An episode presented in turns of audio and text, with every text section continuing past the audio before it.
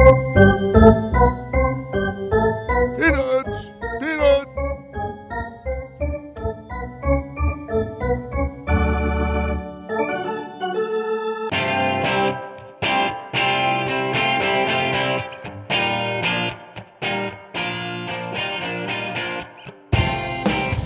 Good morning, everyone. Welcome to the Bat Around. It is a beautiful, a little bit chilly, but beautiful Saturday morning here in Baltimore, and it is our final show ever. No, it's our final. It's our final show. Well, you got it. Before the Major League Baseball season starts on Thursday. About half the teams playing on Thursday. About half the teams playing on opening on Friday, including your hometown Orioles, who will be opening on Friday against Shane McClanahan and the Tampa Bay Rays. McClanahan. It's a name. Hey, McClanahan. I like that one. Yeah. Do you know the game Wordle? It's called WARDLE.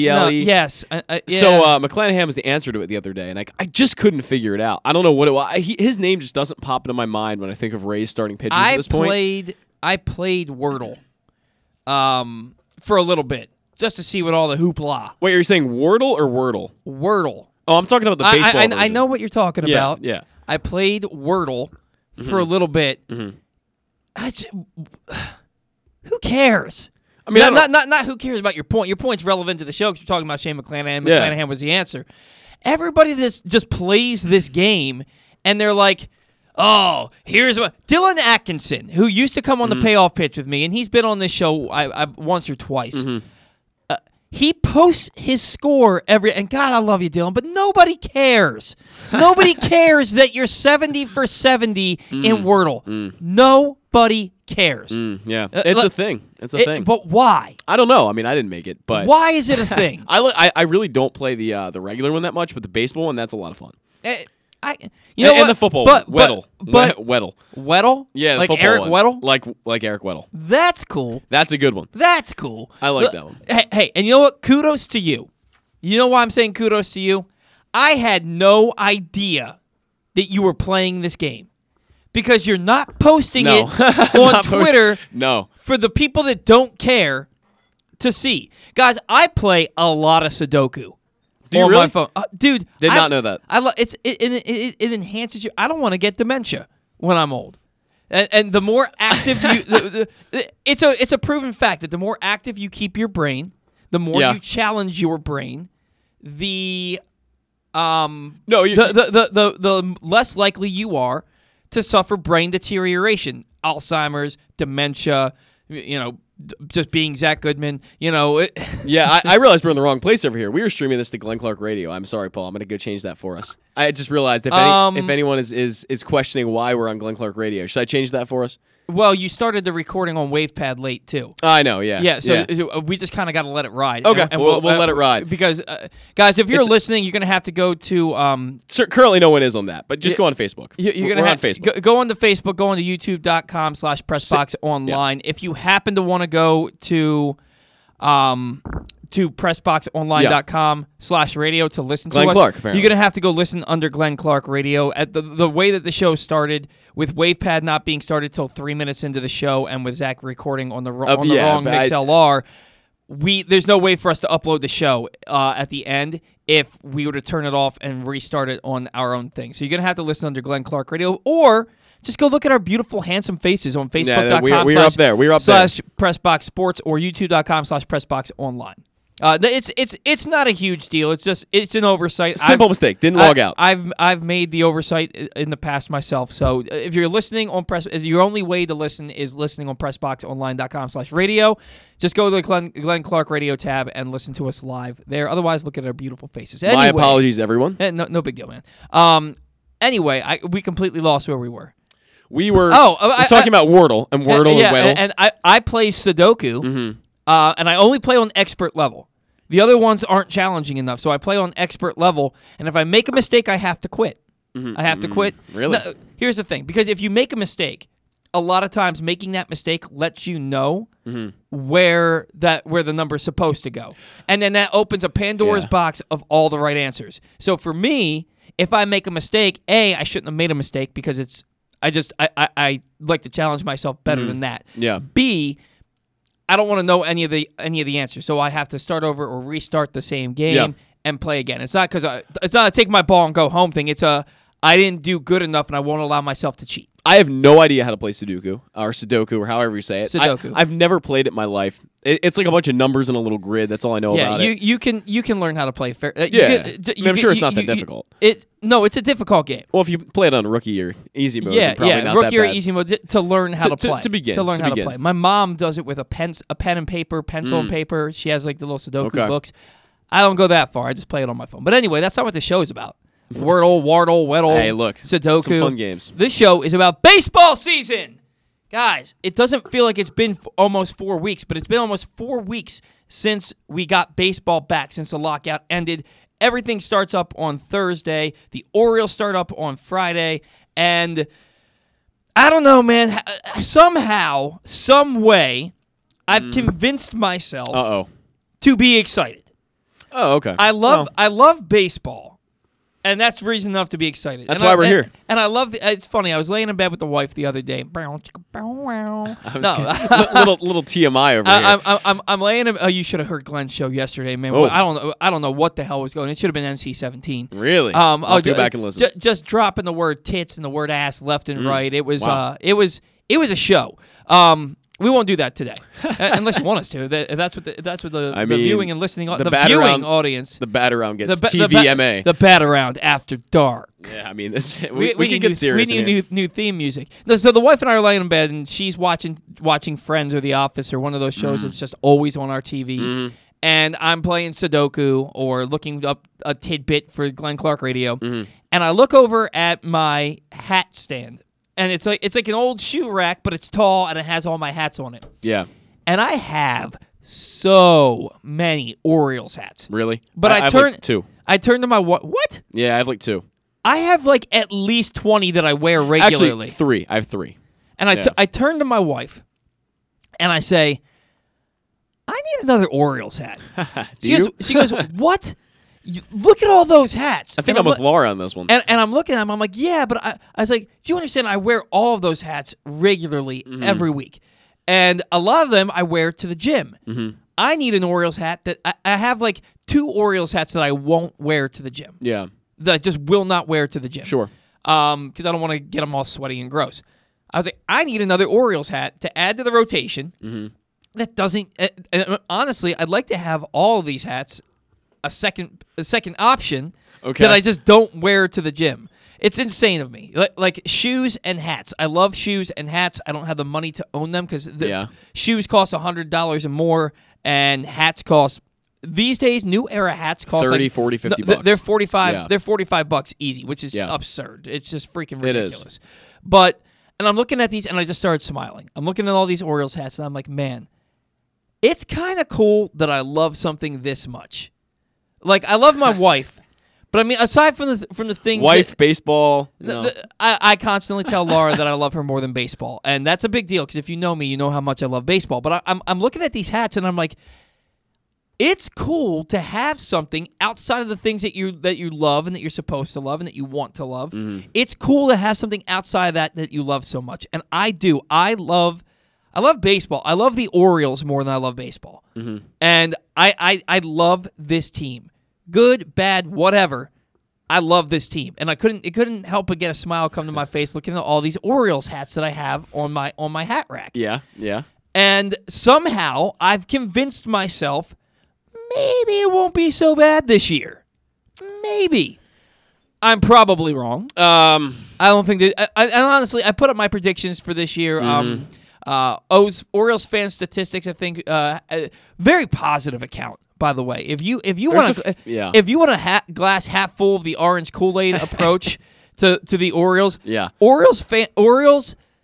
is it Orioles fan statistics? It's something like Orioles statistics, something like that. I'm gonna look up the Twitter account, but go to that Twitter handle and follow them because it's interesting to me. There's a few accounts out there that are always positive about every single little thing. Like everything's sunshine and rainbows with some of these accounts, and it's kind of interesting. And I don't hate the approach. It's just sometimes it can get a little unrealistic. It's Oriole statistics. I believe that if you go to follow them, the actual Twitter handle is that account is pretty interesting though because they post a lot of at Oriole Statist. One. Okay. Yeah, they post a lot of pretty interesting statistics that you might not know unless you follow the account. So, but they are also very positive. Very positive. Very positive yes, when it comes to the Orioles. But they put up predictions for the record and the most valuable Oriole and the Orioles Cy Young and the Orioles Rookie of the Year, this, that, and the other. And for my predictions, I put up 61 and 101 for the Orioles.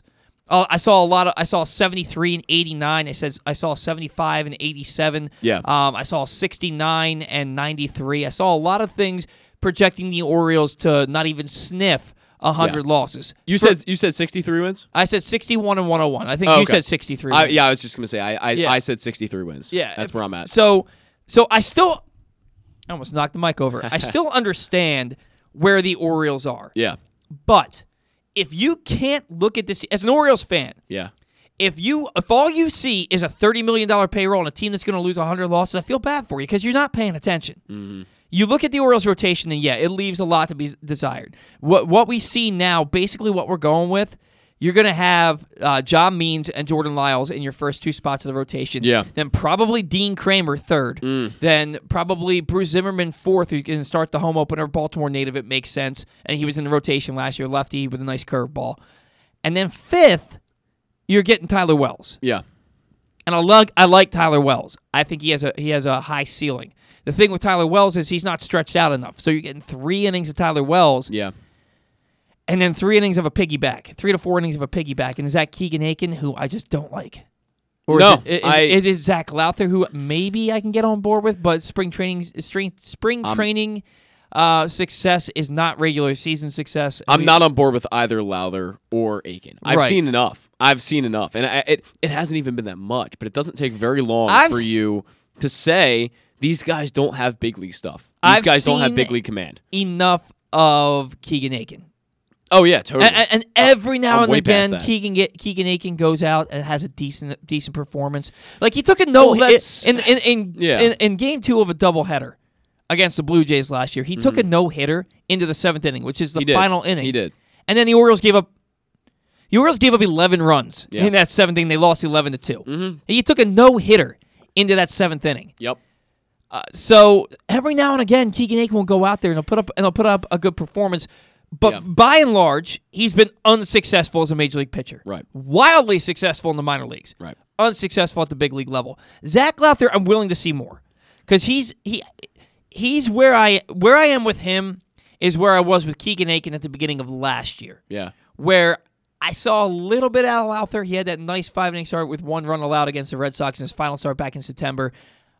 He's looked good this spring. I'm willing to take a look. Yeah. I don't think he's a guy I want on my starting rotation. And honestly, I don't think he's a guy who's going to be in any starting rotation. But if he can be a swingman in the bullpen, if he can be that piggyback with Tyler Wells, and he can go out there and give you 3, maybe 4 innings of 1 or 2 run ball after Wells leaves the game.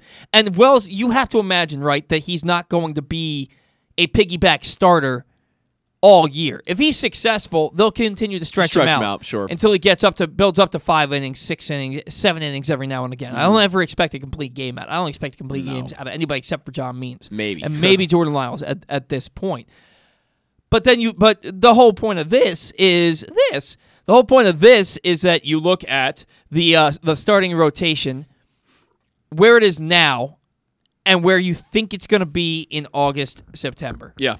And that's when you're going to have John Means, and maybe they trade Jordan Lyles, but you have John Means, and you have Grayson Rodriguez, and D.L. Hall, and Kyle Bradish, and maybe Tyler Wells as your 5 starters. And that's a rotation that if that was a starting rotation today, if that was a starting rotation in 2023 to start the year, I'm pretty damn excited about that rotation. Yeah, I am, but I think that with guys like Rodriguez and Hall, you have to take a step back and realize that they're going to be very limited inning-wise. So even if these guys are in the rotation, they might only get 4 or 5 innings out of an outing. We know that Brandon Hyde loves to pull starters early. That's something he's kind of been known for a little bit, and I don't know why. I'm not I guess, privy to that information. It's a game, but it's just a game. He loves the pull pitchers after 4 or 5, and honestly, with the way that Grayson Rodriguez and D.L. Hall have built up innings throughout their minor league career, I don't know if I see them pitching deep into September without getting shut down, especially Hall. I mean, he just hasn't thrown that many innings. That's why D.L. Hall, he's healthy, and he looked really good in that game. Yeah. But he's healthy right now. You can't just assume he's going to get hurt. No, it's just he's barely pitched any innings in his minor league career. But really the main health issue was last year. Yeah, I don't think you can call the guy injury prone. They were building him up. No, not yet. He was drafted in 2017. Mm-hmm. 2018 he's pitching. 2019 he gets up to about 91 in the third innings pitched. Yeah. 2020 there's no season. Mm-hmm. 2021, he goes out there, he has a stress reaction, and he only gets seven starts, 32 in the third innings. Yeah. So he's had the one injury, and people just seem to think that D.L. Hall is injury prone. He had the one issue. Yeah. It's worked out now. They know that his innings aren't where they'd like him to be at this point in his career. So they're going to hold him back in Sarasota. He's going to be in an extended spring training. Then he's going to go to Bowie. He's going to get some starts. He'll probably move up. And you're right. It's going to be 3 innings, 4 innings, then 5 innings, then 6 innings.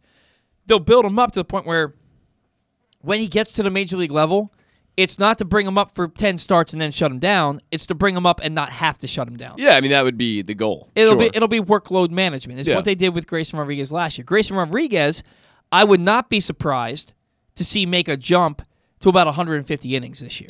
I would hope so. That's about the number that I would put him at. So one thing Keith Law was saying last year that I really agree with him on is that Grayson Rodriguez had training wheels on the entire year, and they would pull him after 4 or 5 every single outing. And I just want to see him pitch deeper into those games. He's going to see what he can do in the 7th or 8th inning. I mean, if he's pitching well, if he's at 75 pitches through 6 innings, let him keep going. Let him keep pitching into that 7th and 8th inning and just see what he's got. See, don't run him up over 100. I'm not saying stress his arm out like crazy amount or anything, but just, let him work a little deeper into games and see a lineup 3, 4, maybe even 5 times at one point. If you're seeing a lineup, I highly doubt it. If you're seeing a lineup 5 times, it would be unlikely. I don't know that anybody sees a lineup 5 times, but complete game maybe. But if you throw in a complete game, you're probably seeing a lineup 3.5 times. Yeah, you're right, because you're going to get guys out so efficiently. But yeah you're right. But my point is just that he needs to pitch more innings and more deeper into games. Let him get into that 7th, that 8th inning. I don't need that. Let him pitch through 6. Because he hasn't done that yet. Yeah. 5 innings, 5 1/3, 5 2/3 I think was his high last year. Yeah. Let him get through 6. Let him turn a lineup over a 3rd time. Yeah. That's what you need to see. He's gotten through a lineup twice. What happens when he gets to that lineup the 3rd time? Yeah. And his stuff, you would imagine, if he can hit triple digits with his fastball and the 4+ pitches, you would imagine that he can get through a lineup a 3rd time pretty decently. I don't have a concern about it. Yeah. And neither do I. So it's one of those things where Grayson's probably going to get 5, 6 starts, 7 starts. I can't imagine him getting more than 10. More than 10 starts at Norfolk. No. He's going to dominate because that's what he does. Yeah. And when I say dominate, he'll have an ERA below 4. What's your predicted date Grayson Rodriguez arrives in Baltimore? I think I said April 29th because in mid-April they go on a pretty long road trip. Okay. And I think his debut is one of their first games back at home. Okay. So this month, yes. Grayson Rodriguez is in an Orioles uniform. I believe I picked April 29th. Okay. Because I think they're gonna he starts earlier. Yeah. He starts April 5th. So he's going to go down there and he's going to get 4 or 5 starts. Yeah. Probably 5 starts. And if he's pitching like we think Grayson Rodriguez, because I think Grayson Rodriguez and D.L. Hall are big league pitchers right now. I think, for sure. I think they're big league pitchers right now. If he pitches like we think he can, I would say April 29th if there's a need. Where is the Super 2 in relation to that day? Because I think that might play a part. It's 15 days for all prospects. Okay, so it's 15 days. So it's 187 days in the Major League Baseball season. Yeah, and you can't be active for more than 172 to get that extra year. All these new interesting CBA rules that are amended. That's always been the thing, though. Has it always been the same numbers? It's always been the same numbers. I thought they might have amended the numbers a little bit. No. But as far as, you know, Grayson Rodriguez, I'm going to say mid to late May. I think they're going to keep him down a little longer, give him a certain number of starts at Norfolk, and just let him settle in a little bit and build up those innings a little bit. Hang on. Did I may have not. I may mean May 29th. Maybe that's where he might be. Because April 29th does seem early to me. Yeah, I think I saw another person predict pretty recently that he'd be up in late April. So I wouldn't be shocked. I mean, I'm not going to say it's out of the question. I think that the Orioles are definitely considering that. But I think that mid to late May makes a little more sense. I picked April 29th for Adley. Oh, okay, yeah. April 29th for Adley Rutschman. That I'm with you on. I have June 7th for Grayson Rodriguez, okay, and I have June 21st for D.L. Hall. Oh, I have later for Hall, personally. I would say more into late July, August. Dude, I watched him pitch. Mm-hmm. I think he's more big league ready than Grayson Rodriguez. Oh, I would agree. I mean, he's been in the org since 2017. It's been a long time. He's had a lot of experience. I like how you just call him the org. You abbreviated you were typing a letter. The org. I mean, is that not okay, Paul? It's fine. It's just I've never heard anybody do that. He's been really? In the org. I don't know. I say it a lot. It's just a good way to abbreviate it. But yeah, I mean, D.L. Hall's been around for a while. I mean, this is a guy that he's been to a lot of big league spring trainings. He's been to a lot of different levels at this point, and I feel like the D.L. Hall is probably pretty close. I mean, if you look at D.L. Hall, he's better than 60%, 75% of the Orioles pitchers on this team right now. I guarantee you. You mean like starters? No, just pitchers as a whole. I guarantee you, D.L. Hall is better than about 75%. I think the number's higher than that. It might be. He's nasty. I mean, look, D.L. Hall compared to Keegan Akin, come on. I mean, they're not even in the same stratosphere. Keegan Akin and D.L. Hall shouldn't even be on the same team. Right, and that's my point. The reason that D.L. Hall will stay down for a little while is to build up innings, not because he's not big league ready. He is big league ready. And you listen to Mike Elias talk about him. He said, look, if D.L. can go down and prove that he's healthy and dominate, I think he'll get here quick. Yeah, he will. So a lot of people think he's coming in July, August. I really believe that, the Orioles starter's going to get knocked around.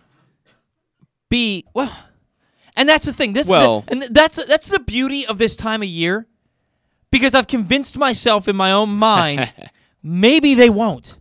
Maybe they won't. But they will. They will. Dean Kramer will likely come out and prove that he can't throw strikes. He's going to get rocked. And I hope you're wrong. I won't say. Oh, I hope I'm wrong too. I won't say that unequivocally. I won't say he's gonna get rocked. I have no reason to believe otherwise. Because if Dean Kramer, because the dude throws 95. He does. If Dean Kramer can throw strikes and not and get that cutter to move, because when that cutter doesn't move, it gets hit a long way. It just sits there, 88 across the middle. And that's the big issue with him, is that it doesn't just sit there, but he leaves it up in the zone. Did you see Castellanos hit that massive shot off Kramer? That's 100%. And that's exactly why I think that Dean Kramer is going to get shelled this year. But I also saw him strike out Rhys Hoskins twice, Harper, Schwarber, and JT Realmuto. He did. But how much does that matter if you're just going to leave a cutter across the middle of the plate? Well, if you leave three cutters across the middle of the plate and you give up three solo home runs in 6 innings. But they don't have to be solo. I mean, guys are going to get on, so. But let's say that that's how it goes, that you give up three solo home runs. Still a good outing, sure. It's 6 innings, 3 runs. Yeah. It does matter that these are legitimate, and we're not just legitimate, some of the best big league hitters in the league. Yeah. And he's striking them out. Castellanos and Kyle Schwarber got $179 million this offseason combined because they hit home runs. Yeah. Seeing Nick Castellanos, who hits over 300 every year and over 30 homers and over 100 RBIs every year, hit a home run off a guy who's a fringe big league pitcher to this point is not shocking to me. Because he does it off of better pitchers. So the question mark for me, though, is that that's that cutter, 88 over the middle, that didn't move at all, didn't drop, didn't cut, didn't do anything. How many big league hitters aren't going to hit that? At least get a hit out of it. Maybe not a home run. I mean, Castellanos is one of the best hitters in baseball. How many big league hitters are going to miss mistakes? A lot. Not that many. Plenty of but my point is, plenty of big league pitchers make mistakes. Oh yeah, for sure. Plenty of big league pitchers hang curveballs or throw a cutter that doesn't cut every now and again. Yeah. I know. Look, I'm not a big league pitcher, but I pitch. I pitch in tournaments across the country, and there are times when I can't get my curveball to break. And so it just it's just a 60-mile-an-hour ephus right over the middle of the plate. Yeah, I'm not saying that that's uncommon. I mean that's every. I mean Justin Verlander will do it. You know, I mean the best pitchers, Corbin Burnes, they'll all do it at one point. I just think it's going to be more of a pattern with Kramer than maybe than maybe we expect at this point. I don't know. I wish Kramer all the success in the world. So I hope he comes out and has a great year. That's what I'm rooting for. Yeah. No, I'm glad that he's pitched well enough to warrant getting another shot. And from what I saw out of him against the Phillies the other day, I was impressed. I wasn't like, oh, that's Dean Kramer. I thought he pitched well. No walks. He gave up a couple of hits, a couple of home runs to guys who got paid a lot of money to hit home runs, Kyle Schwarber and Nick Castellanos. So sometimes that's just the way the cookie crumbles. But while Zach gets Stan on the line here, the rest of the show today, guys, we got a big show. Today is our Major League Baseball preview show. We're going to talk with Stan in a couple of seconds here about his expectations for the Orioles, about his thoughts on how the rotation's lining up, the infield competition, Rougned Odor. Then we're going to have Ryan Blake from Utah Street Report. He's going to join us. We wanted to have Ryan in studio to do our Major League Baseball prediction show today, but with his work schedule, he just couldn't make it happen. So we're going to call him at 11 o'clock and get his preview of the season. He and I are also doing a little side project. Every Monday night, we're going to be doing another Orioles show that you can find, and he's going to plug that a little bit, tell us a little bit about that. After that, Zach's going to sound off. I thought he was going to sound off about Matt Harvey, but he's sounding off instead about... I do want to talk about that as well. I forgot what you're sounding off about. But Shane Bieber. About Shane Bieber. And Zach and I are on the same page with Shane Bieber. Mm-hmm. Then we're going to get into our division rankings, our playoff predictions, our awards predictions, and then we're going to close the show today with Take to Rake. But we're about 2 hours away from that. In the meantime, joining us now, you can find him weekly doing. He's doing 3, 4, 5 shows a week these days. One of the busiest, hardest working men in all of sports. He is Stan the Fan Charles. He's joining us live on the Bat Around today. Stan, good morning to you. Is that me you're talking about? The hardest working man? It's hardly me. You work hardly pretty damn hard. You got a lot going on, man. I know. I certainly appreciate it. How are you today? I'm good. I've been bothered the last week with allergies. Zach's been going through that for about a month. Yeah, it's been a while for me, too. Yeah. My eyes are, like, absolutely just horrible. I mean, it just itch all the time. So I've got something due in from Amazon today. I can't wait to get it for my job. Zyrtec, Stan. Zyrtec. That's the one that works for me. Which one? Zyrtec. Is that a prescription med? No, that's over the counter. It's kind of expensive. I'm getting some Patadine, I think. Okay. Which has always worked for me. But I'll tell you what really works is that if you go to either an allergist or a eye doctor and they give you the sample, because they give you... I think it's hard to imagine that they make something that small, with like the amount of liquid they give you for eye drops. But it's like $50 or $60 or something like that. But if you can get a sample or two, it takes care of it like immediately. Yeah, unbelievable. Well, there you go. I take Zyrtec. But I have to take it at night because it makes you fall asleep. It does. Claritin you have to use for an extended period of time. Zyrtec, you're talking about you take a pill, Zyrtec, right? A pill, a pill. Okay, yeah. I'm taking this Alaclear that I got from Costco, and that's not helping my eyes at all. Well, Stan, I'm sure the Orioles aren't helping your eyes either.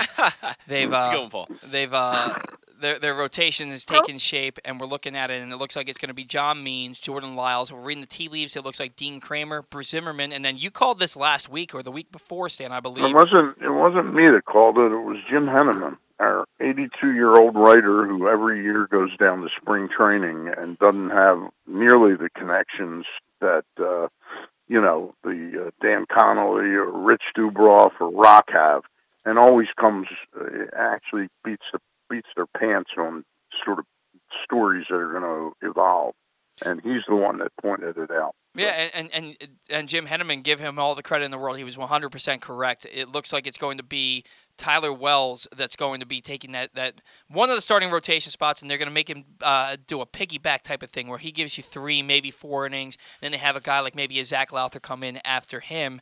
Stan, it looks like they're not bringing in another arm from the outside to help fill out this rotation. What are your thoughts on what we're looking at starting the season? Well, you know, you've got 2 guys that you hope you know what you're going to get out of, and that's Jordan Lyles and John Means. And I'm curious to see John Means this year because John Means, when he is right, is as good a pitcher as there is in the league almost. You know, he's right in the top 10. But there are way too many outings where he just is not – he's not that guy, you know. And there always seems to be an injury issue with John as well. Exactly. So, you know, if you knew right now you could pencil him in for 150 innings of quality pitching, you'd have 2 guys at the top of the rotation that are decent, you know, good arms. The other 3, it seems like they are on a fact-finding mission this year, again, where they're not ready to really win. Because they didn't invest in getting better in that regard. They're hoping that they can get better and get answers on those three spots in the rotation. Probably what they're really hoping is that one of them pops, you know, that Bruce Zimmerman becomes an okay starting pitcher, you know, solid, not spectacular, or they're hoping that Dean Kramer takes a big jump up. They're not going to get all 3 of those, you know, right. Wells and Kramer and Zimmerman, all 3 pop. It just doesn't happen. Were you able to watch Dean Kramer pitch against the Phillies the other day? No, I have not seen him pitch this spring yet. He didn't. He got to a few 3-ball counts that I would have liked to have seen him stay away from, but he didn't walk a batter. He only gave he gave up 5 hits in 3 innings. He gave up the 3 runs, but they were on home runs to Kyle Schwarber and Nick Castellanos. Struck out 5, and those 5 guys he struck out were Rhys Hoskins twice, Bryce Harper, JT Realmuto, and Kyle Schwarber. I thought, aside from the home runs, I thought that he pitched well. Were you shocked to learn that Kramer's probably getting first crack at this rotation, given the debacle that his season was last year? Well, the guy who you would have thought might have gotten that role would have been Keegan Akin. He's been just awful in spring training. Yeah, I have not seen him. But I'm checking the box scores, you know, every day, and he hasn't had one good outing. I watched him pitch yesterday, and he was not good. He just was not good. He couldn't throw a strike. He's not a good pitcher. It's as simple as that. But, Stan, I also wanted to ask you regarding Kyle Bradish, a guy that got optioned decently late in camp, I would say at this point. He was one of the last final cuts coming before this final round of cuts that's going to make up the opening day roster. But Bradish is a guy that's pretty advanced. He pitched in AAA last year, albeit not very well. Where do you see Bradish making his debut? How long down the road is he in this rotation, maybe over a guy like Dean Kramer? Boy, you know, again, I have not seen Bradish pitch. I'm trying to remember if I saw him, like, at Bowie or Aberdeen at one time, but I don't recall seeing him. He was in a few spring training games as well. I would guess after what I just said about those 3 spots not really popping, you know, the way the schedule is early in the season and with cancellations due to weather and all that, I would think they wouldn't need another arm for about a month. And I would say that he'll have an opportunity to go to Norfolk, get 4 or 5 starts in there, and I'd say by no later than May 10th, we're probably going to see him.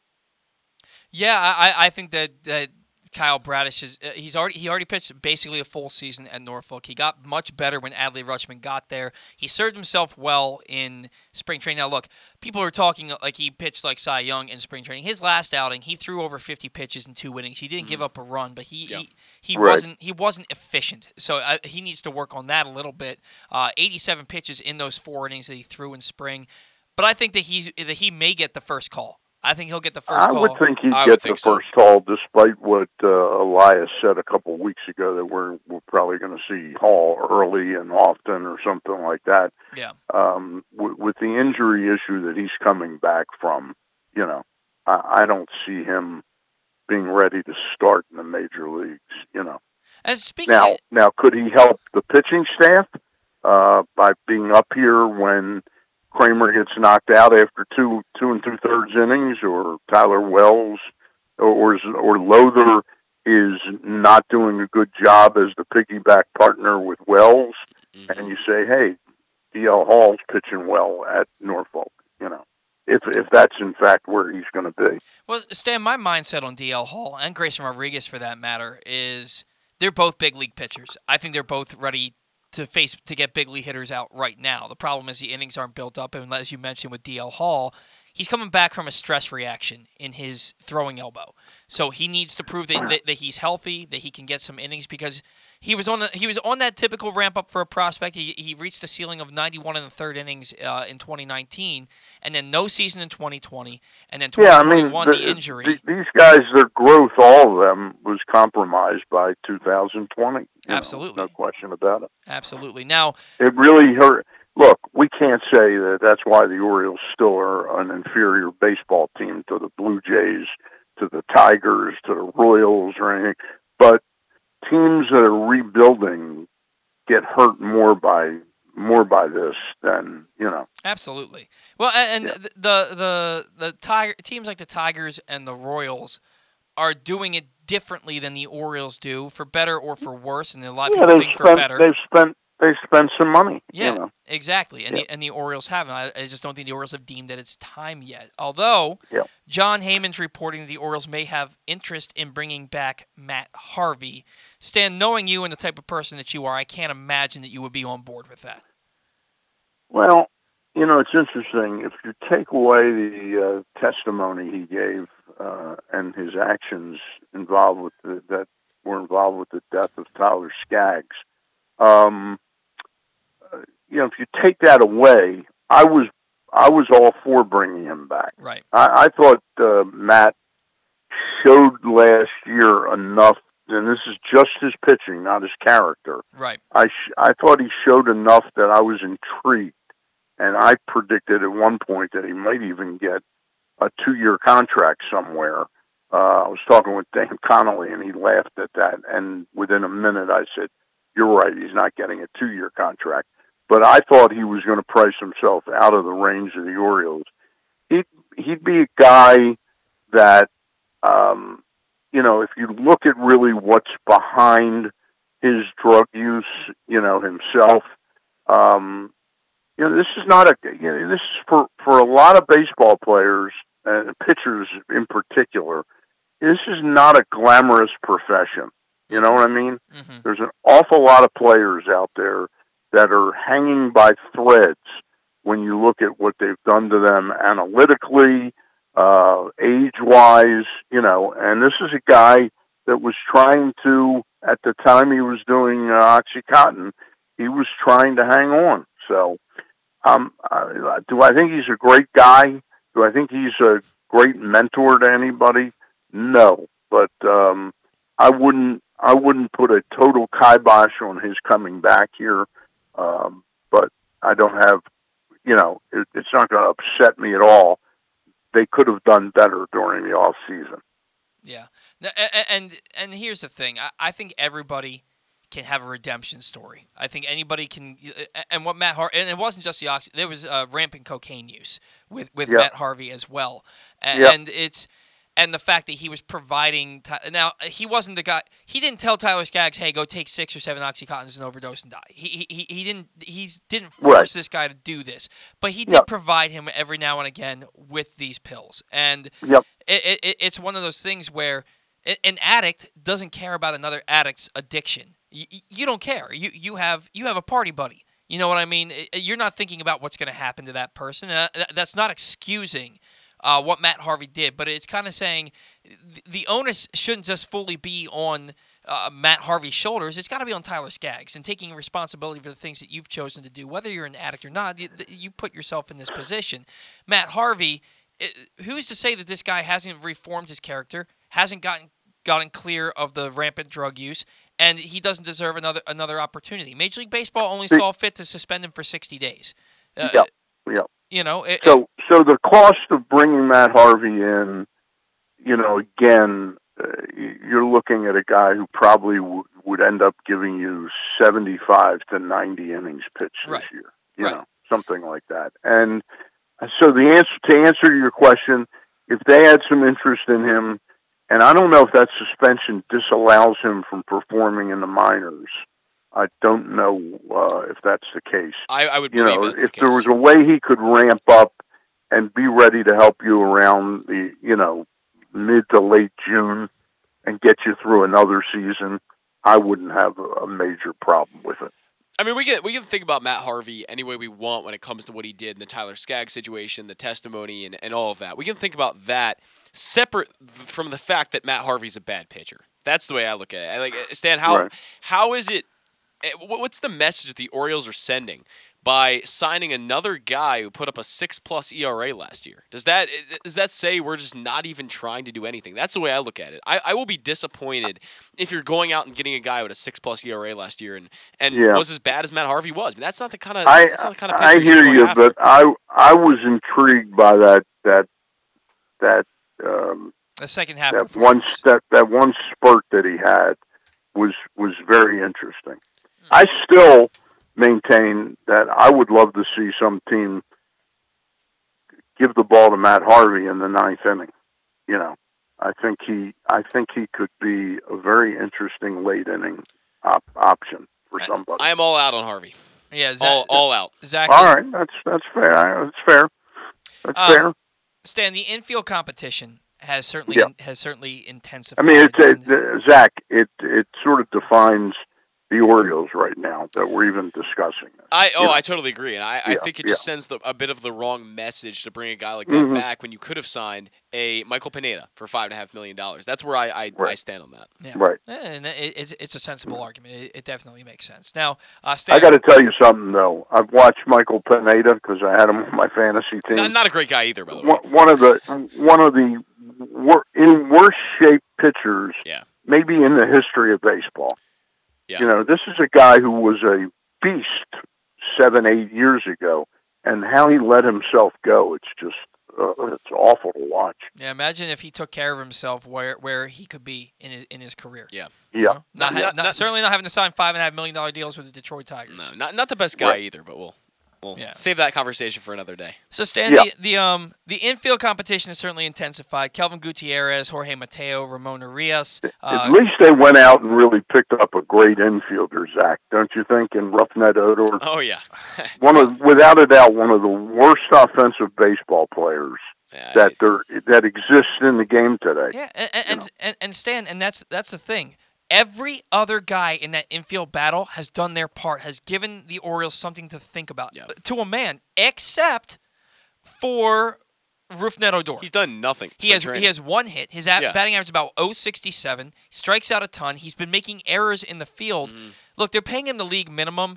A lot of the Orioles beat writers seem to think that Odor has a shot at the things that he could be the starting second baseman for the Orioles. I think he gets cut.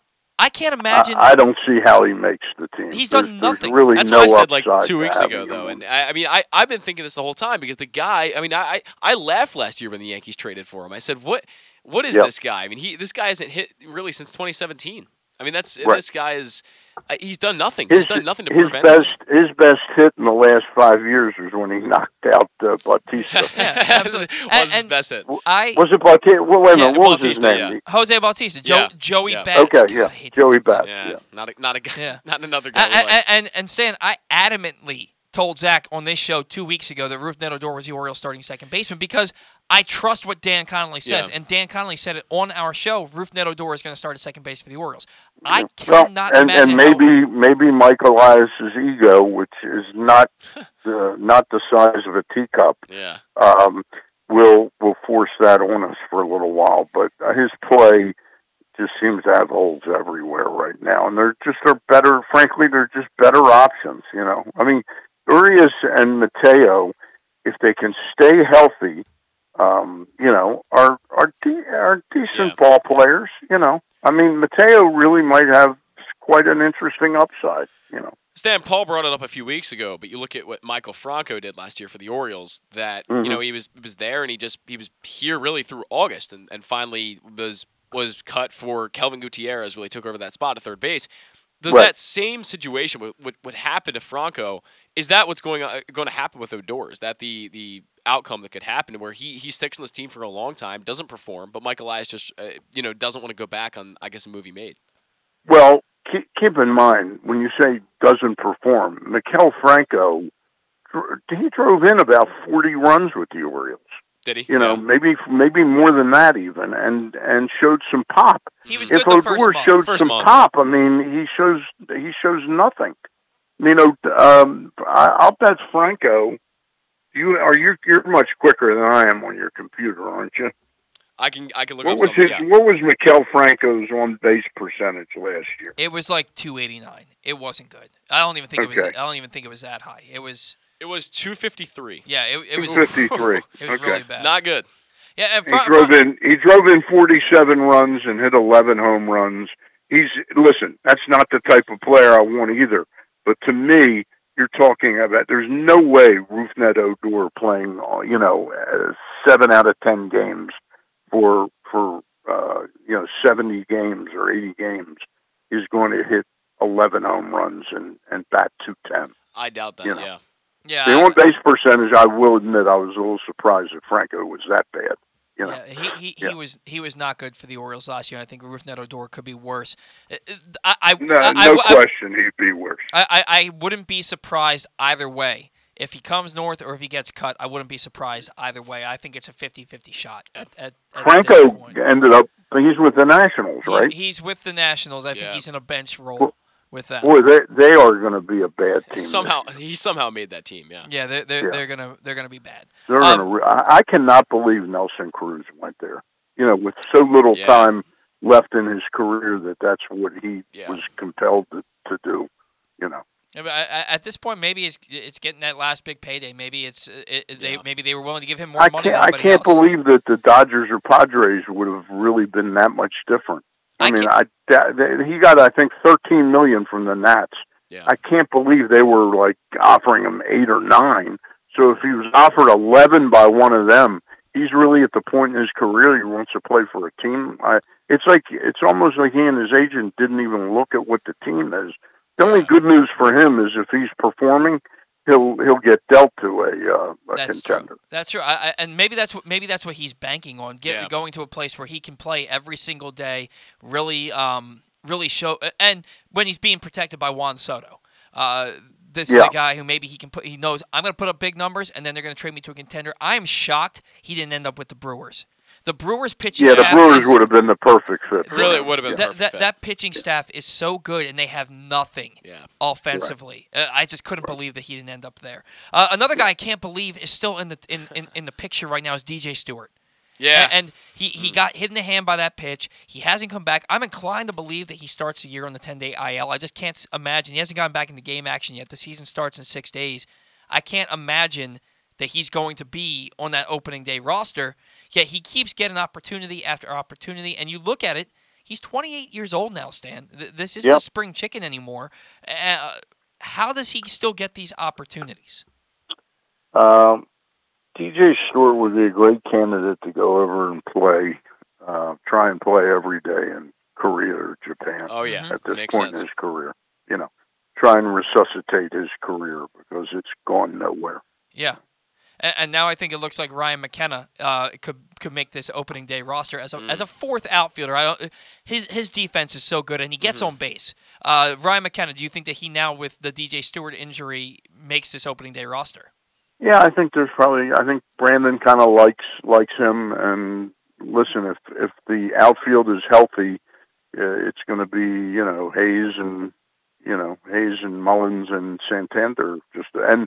And it was interesting to turn on the game yesterday and see Mancini out in the outfield. Yeah, they've been putting him out there. In my opinion, it's to increase his trade value. Yeah, I'm with you. If I'm being perfectly honest, but I'll tell you, Stan, Santander has looked pretty damn good out there. He made a diving play the other day. He made a throw home that kept a guy on third base that was just a strike from right field. Mm-hmm. He looks healthy, and he looks like he defensively. I haven't seen much offensively, but defensively, he looks like the player we saw in 2020.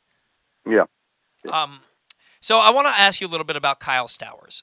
And he didn't have a great spring. I think he was something like 2 for 21 with like 14 strikeouts. But you ask players who really impressed them this spring training, and a lot of them will tell you to a man, Kyle Stowers. And Ben McDonald was super high on Kyle Stowers. They all say this is a guy who has big league makeup who's going to be a successful player. Where did he play college ball, Stowers? Stanford. He played at Stanford. Stanford, okay. Yeah. Do you recall a prospect, and you've been doing this for a long time, do you recall a prospect in your day that maybe didn't have the glitz and glamour of an Adley Rutschman or a Colton Cowser, but people raved about and came up and became a solid big league player?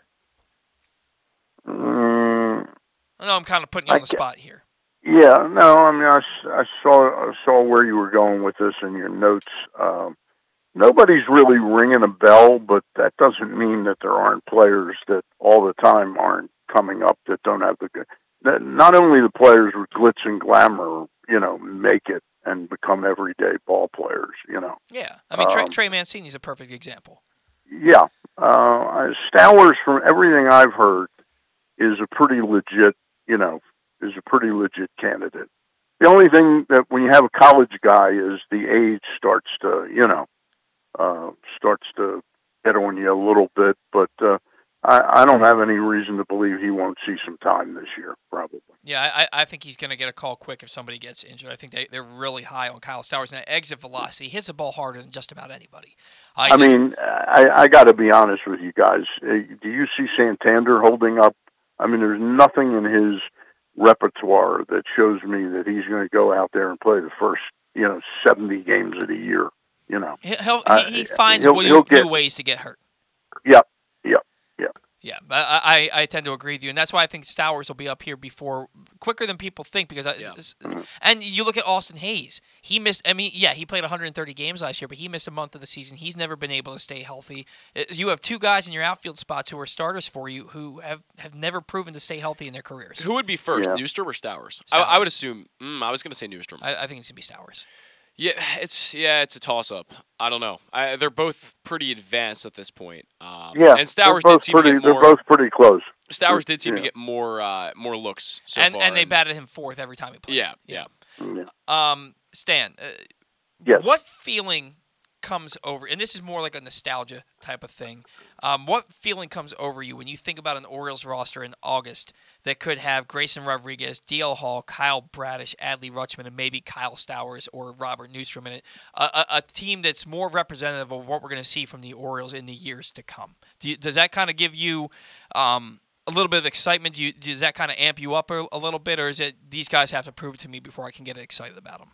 I'm just, you know, the rebuild is so tediously slow to me that it's, you know, the way we've talked about the Royals, you know, and the Tigers, they're moving at a much more rapid pace toward respectability, and part of it is that they play in a division that allows that to happen, you know, but I'd be much more excited this year to be a Royals or Tigers fan. But then when we see these players and hopefully they perform, it does give us a little bit of, you know, it amps you up a little bit that maybe this thing isn't going to take forever, you know. Yeah, hopefully. This and I'll throw you out. I mean, I can only look through my 70-year-old eyes that are itchy right now, but it's a lot different when you're 70 and you haven't won, your team that you root for and are passionate about hasn't been to a World Series since 1983. Mm-hmm. Yeah. It's a little bit more, you know, that, okay, I got to get, this has got to be proven first before I'm going to get very excited. Yeah, no, I totally get that. And Stan, at least you've seen one. At least you've seen a few. I have never seen one in my life. Yeah. And poor Zach has barely seen winning. Yeah. In Baltimore, so it's I think we're all ready for this. The Buck, the Renaissance under Duquette and Buck was really a lot of fun. Yeah, really was. It was a lot of fun, and I can't wait for it to get back. And with that in mind, Stan, what's your season outlook? What are you looking forward to? What are your expectations? Who are your division winners? World Series? I'm getting close to doing my first mock-up, which will appear Monday. My first mock-up of my power rankings. So okay. I'll give it to you real quick. I won't go over every team's numbers, but American League East, I've got Boston and Toronto really as the two teams that I look to be 1 and 2. American League Central, I've got the White Sox and the Tigers, and Cleveland and Kansas City. That's going to be a really interesting division now. I mean, that is going to be. It's not that they're as good as Boston, Toronto, New York, and Tampa, but they could be really bunched together, all 5 of those teams. But I still think the White Sox are a little bit better than anybody else there. American League West, I think Houston is number 1.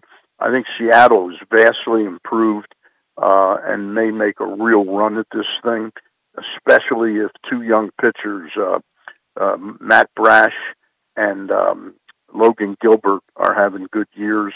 And maybe even George Kirby comes up. They're really a dangerous team, I agree. Seattle. I think the Angels will be a little bit improved if they just simply get Trout and Rendon playing, In the National League, I've got Atlanta and the Mets.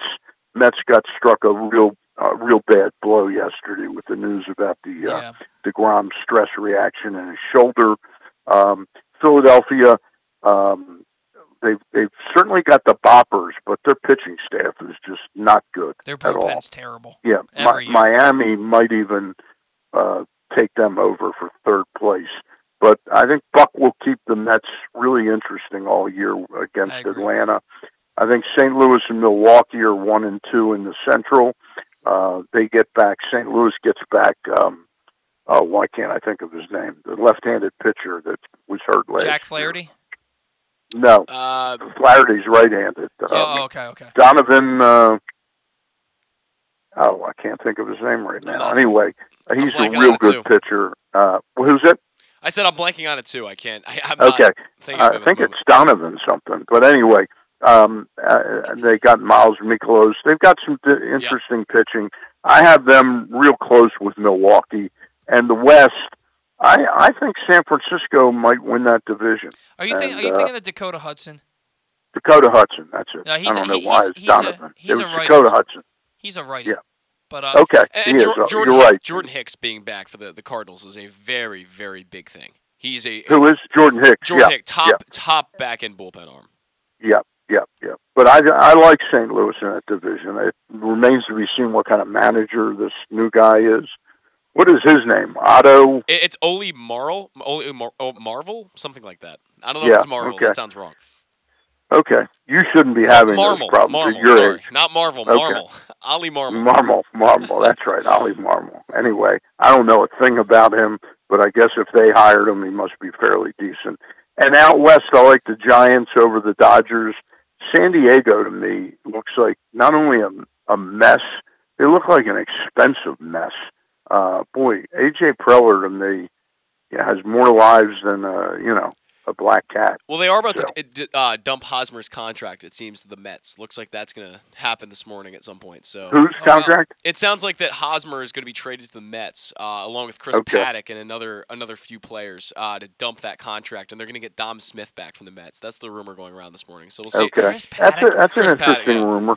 Giving up Chris Paddock is quite a big loss for San Diego. That would have been a guy I would have. Now, see, I would have loved to have traded them Mancini for Chris Paddock. The Mets are going to get. I mean, Chris Paddock was like a top 10 arm 2 years ago. Yeah. The Mets are getting. If the Mets do get Chris Paddock and this trade goes through, the Mets starting pitching is just unbelievable at this point, and that really helps them out with the loss of DeGrom. Yeah. That sounds like it will go through because the San Diego is dying to get out of the Hosmer deal. Right, exactly. And then San Diego will probably turn around and sign Michael Conforto. Yeah, I was thinking the same thing. I think that the Dodgers could also be a spot for Conforto now that Pollock is gone. Yeah, possibly. But anyway, that's a brief look at I've had it's been really hard to focus on digesting who everybody has. So, but the power rankings will be out every Monday by 12 noon. We're certainly looking forward to that, Stan, and we're looking forward to talking regular season baseball with you next weekend. Enjoy the rest of your weekend. All right, and looking forward to it myself, guys. Have a great weekend. You do the same. We'll talk to you next week. Okay, bye-bye. And that was Stan the Fan Charles, who has two great shows for you every week. Every Monday night, Stan and former Orioles pitcher Ross Grimsley visit with a different guest from the world of baseball. And every Thursday night, Stan and Gary Stein chat with a different newsmaker from the world of sports. Stan had a busy week this week. Like I said, the hardest working man in sports, as he caught up with Pressbox Orioles beat writer Todd Karpovich and CIAA Commissioner Jackie McWilliams. Then he and Gary had a chat with Baltimore Blast head coach David Bascom. Find those shows under the videos tab of Facebook.com/PressboxSports or at PressboxOnline.com/video. Stan and Ross are back on Monday night and are scheduled to have an emotional chat with former Orioles pitcher Jim about his fight against ALS. We're going to catch our first break. I do want to remind you that today's show is brought to you by the Baltimore Police. You can join a proud new generation of Baltimore Police and make an active difference in your community. Start with competitive wages and excellent benefits on day one. Join for good at bpdrecruit.org. We're going to catch a break. When we come back, Ryan Blake on the Bat Around. Come in for Glory Burgers, Glory Wings. There's glory for everyone at Glory Days Grill. Enjoy the award-winning burgers, ribs, and wings, or try our fresh salads, hand-cut salmon, or our scrumptious sandwiches. Yum! Come in for daily specials every weekday, like $7.99 burgers on Mondays, $6.99 nachos on Thursdays, and Taco Tuesdays. And watch all of your favorite games at Glory Days Grill with 25 screens and private speakers at every table, plus game day drink specials. Visit us at glorydaysgrill.com for a location near you. Glory Days Grill. Great food, good sports. Gambling can be a fun and entertaining experience, but there are risks involved. If you're planning on betting on the game at the casino or on your phone or computer, know your limit, stay within it. Set a budget and a time to stop. Remember, gambling isn't a financial solution, and it doesn't mix well with alcohol or drugs. Know the risks and have a plan before you begin gambling. For free and confidential services, call 1-800-GAMBLER 24/7 or go to helpmygamblingproblem.org. The Toyota Tacoma comes in a wide range of models and trim lines. You can choose the perfect Toyota to reflect your unique personality and driving habits. Check out buyatoyota.com for deals on new Tacomas from your local Toyota dealer today. Hey guys, it's Paul Valley, and there's a new era of Glenn Clark Radio as I've joined Glenn every weekday from 10 a.m. to noon. There will be some changes, but what won't change is the absolute best daily discussion of Baltimore sports. He's Coach Kevin Willard. Glenn, thanks for having me, and great talking to you. New Baltimore Ravens wide receiver, Rashad Bateman. Thank you, I appreciate it. He is outfielder Cedric Mullins. Thank you guys for having me. Trey Mancini. Thanks for having me on, guys. Mr. Marcus Williams, who's now with us. Man, appreciate it. Happy to be on. Happy to talk with you guys. Ravens kicker Justin Tucker. Thanks for having me. Adley Rutschman. Absolutely. Thanks for having me on. John Angelos. Thanks a lot. Good to be with you. Ryan Mountcastle. Thanks for having me on, guys. Marlon Humphrey. Thank you. Quarterback for the University of Maryland, Talia Tungavailoa. Thank you guys for having me. He is J.K. Dobbins. Thank you for having me. I had a great time. The great Ray Lewis. Always good to be on. He is Mr. Cal Ripken Jr. Good chatting with you. You can watch us live at Facebook.com/PressboxSports or listen at PressboxOnline.com/radio. And podcasts are available on Apple Podcasts or Spotify. Sports fans, the wait is over. The all-new FanDuel Sportsbook is now open at Live Casino and Hotel in Hanover, Maryland. This is your chance to win big right in your own backyard. Bet on every sport with self-service kiosks and watch all of the action from the best seat in the house. Make every moment more at the all-new FanDuel Sportsbook at Live Casino and Hotel in Hanover. Please play responsibly. Gambling problem? Please call 1-800-GAMBLER or visit mdgamblinghelp.org.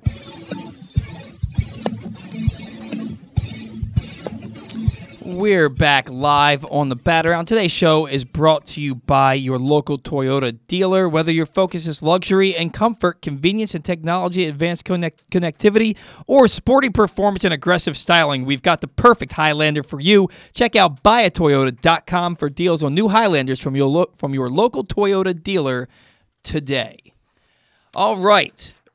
Hey, Ryan. Hour number one of the Bat Around is in the books. It was brought to you by...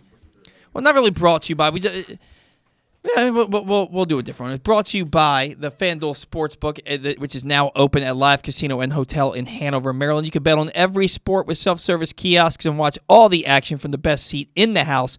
Plus, all Live Rewards members who make a $50 bet on any NCAA tournament game can register to win a $500 bracket bonus.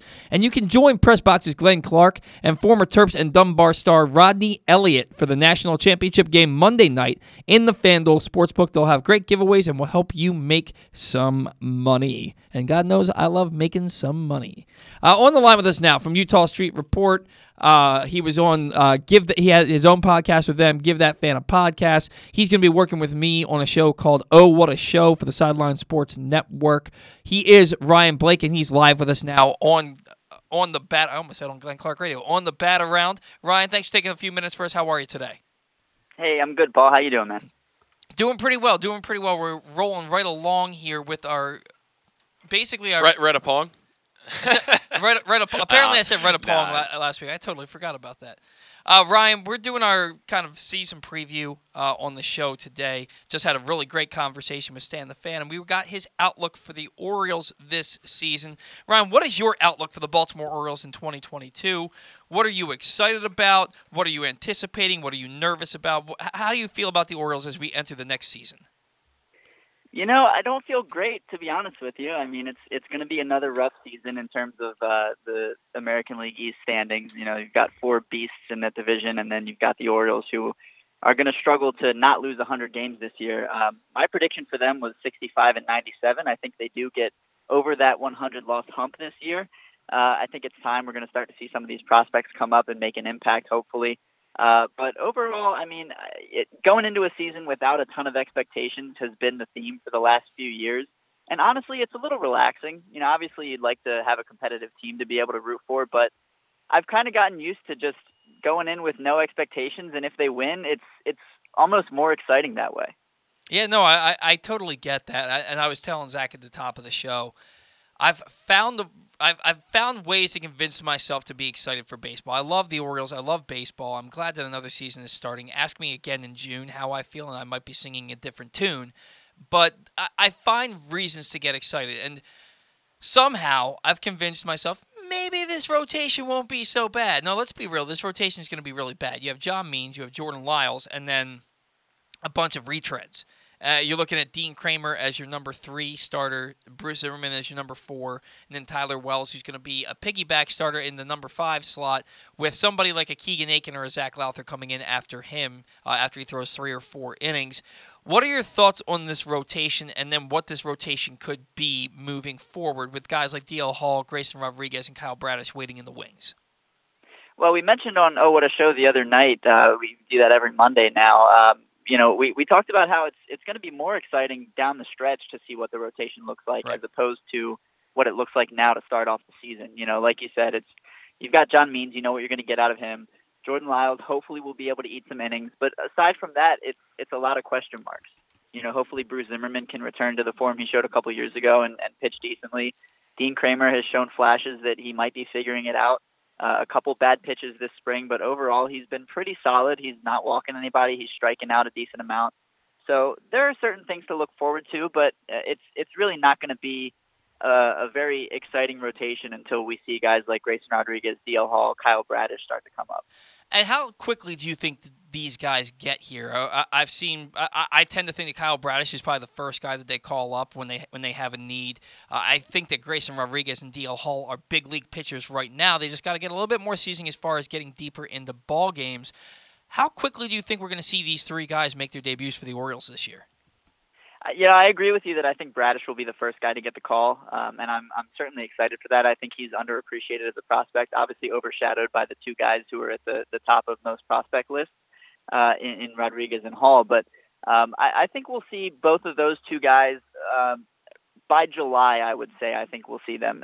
D.L. Hall might take a little longer, obviously coming off of an injury. He was optioned all the way down to Double-A Bowie as opposed to Triple-A, so I'm sure they're going to want to get him back into form so that he can pitch a little deeper into ball games. And Rodriguez, I think, is knocking on the door. You know, he's shown, like you said, he's a big league pitcher right now. He's shown the capability to get major league hitters out. And it's exciting, and I'm hoping that he comes up sooner rather than later. I think they'll give him a little bit of time at AAA to stretch him out a little bit. You know, obviously the player development staff and Mike Elias have talked about how, you know, it's going to be a struggle keeping guys healthy with, you know, the shortened spring training. So, you know, you're going to want to get them built up to some more innings, some more pitches in their pitch count for each game. But I'd like to think we'll see Rodriguez and Hall by the end of June. Yeah, I think they're both making their debuts at some point in June. Bradish, I think maybe a little bit earlier, when possibly as soon as Dean Kramer falters in this rotation, if I'm being perfectly honest with you. Now, moving to the infield competition, it's kind of starting to clear itself up a little bit. You imagine that Jorge Mateo is going to get an opportunity to play every day somewhere, and the same thing with Urias, and Kelvin Gutierrez has swung the bat really well and played decent defense this spring as well. And Chris Owings, he can play all over the diamond. He's served himself well this spring. He's batting, about 270, but he's swinging a decent stick, playing good defense. He's a guy that they seem to really like, a scrappy player. And then you look at Rougned Odor, and he's done nothing. He's done nothing at the plate. He's made errors in the field. He's striking out a ton. I look at Rougned Odor, and I see a guy who was brought in to take a job at second base, and he hasn't taken it. And he's getting paid the league minimum, but I think he's a roster cut before we get to opening day. How do you feel about the Orioles' infield competition, and more specifically, Rougned Odor? Well, Odor is, if this was a half-decent ball club, Odor is an easy camp cut. Yeah. He came in on, you know, veteran minimum, and he was supposed to be our second baseman going forward, and he hasn't shown it this spring offensively or defensively. He's looked flat out awful, to be blunt about it, on both sides of the ball. But I have a feeling they're going to keep him in some type of role, and I'm not too fond of that idea. But I like what I've seen from Arias and Mateo this spring. I think they'll be fine playing up the middle for us. Defense a little bit questionable, but the bats, I think, will make a half-decent impact. Gutierrez at third, I'm satisfied with. I personally would have liked to see Rylan Bannon make the club. He swung a really hot bat in the spring, and obviously it's a small sample size. Take it with a grain of salt, but I want to see Bannon get an opportunity. And then there's guys in the outfield as well who I think are knocking on the door.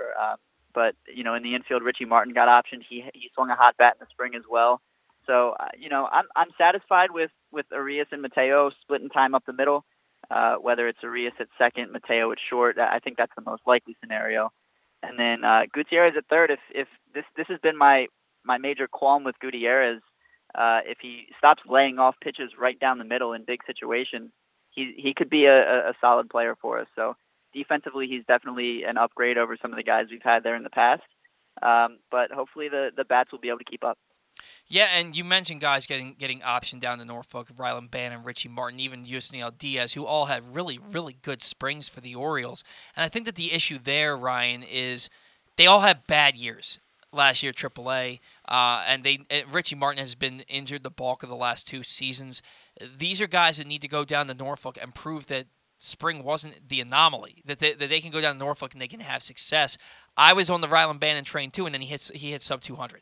Last year. Now, he did have that stretch in the summer where he hit 10 home runs in 10 games, and that was nice, but then he fell off a cliff again. Diaz fell off a cliff, and he hasn't even begun to climb back up yet. Spring was a nice starting point for him, but these are guys, would you agree that the reason they got sent down despite their hot springs is because they need more seasoning, they need to prove that they can have success at the AAA level?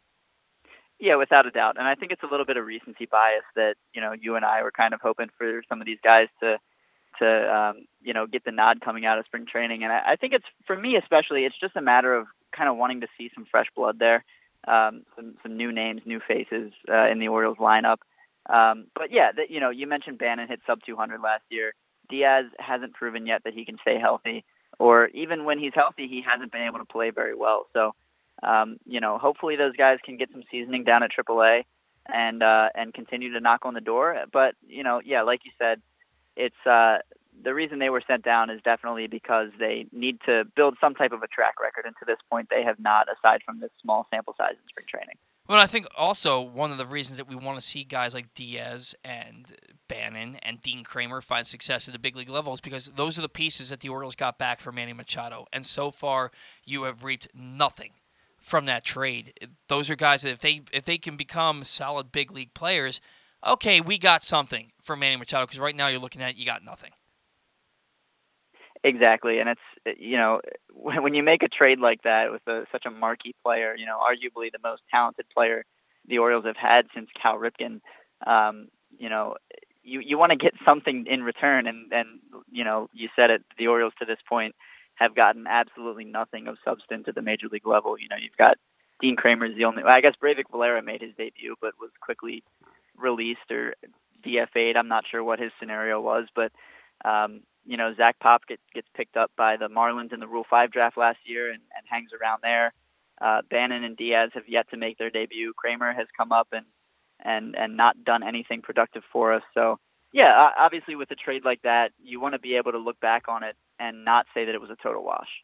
Absolutely. Now, Ryan, I know you have limited time today, so let's just jump right into this. What are your season predictions? Who do you have making the playoffs in the American League and the National League? What's your World Series predictions? And any awards that you want to make a prediction on this year? You know, I got to be honest. I haven't thought too much about the World Series this year. I went through the divisions, and I picked my favorites. And I've got the Blue Jays in the East.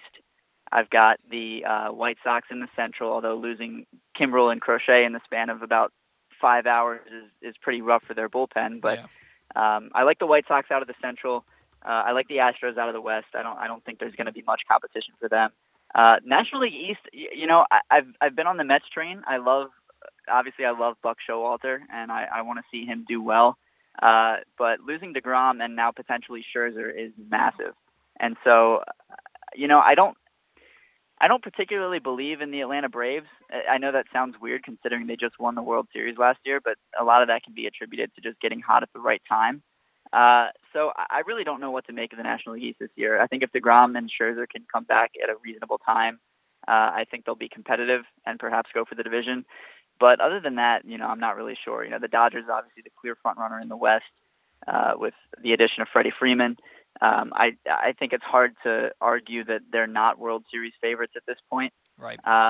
National League Central, I don't know. The Cardinals, they've got the threesome of Wainwright, Molina, and Pujols, you know, coming down to the wire. So I don't know. Maybe they get some clubhouse. What's the word I'm looking for?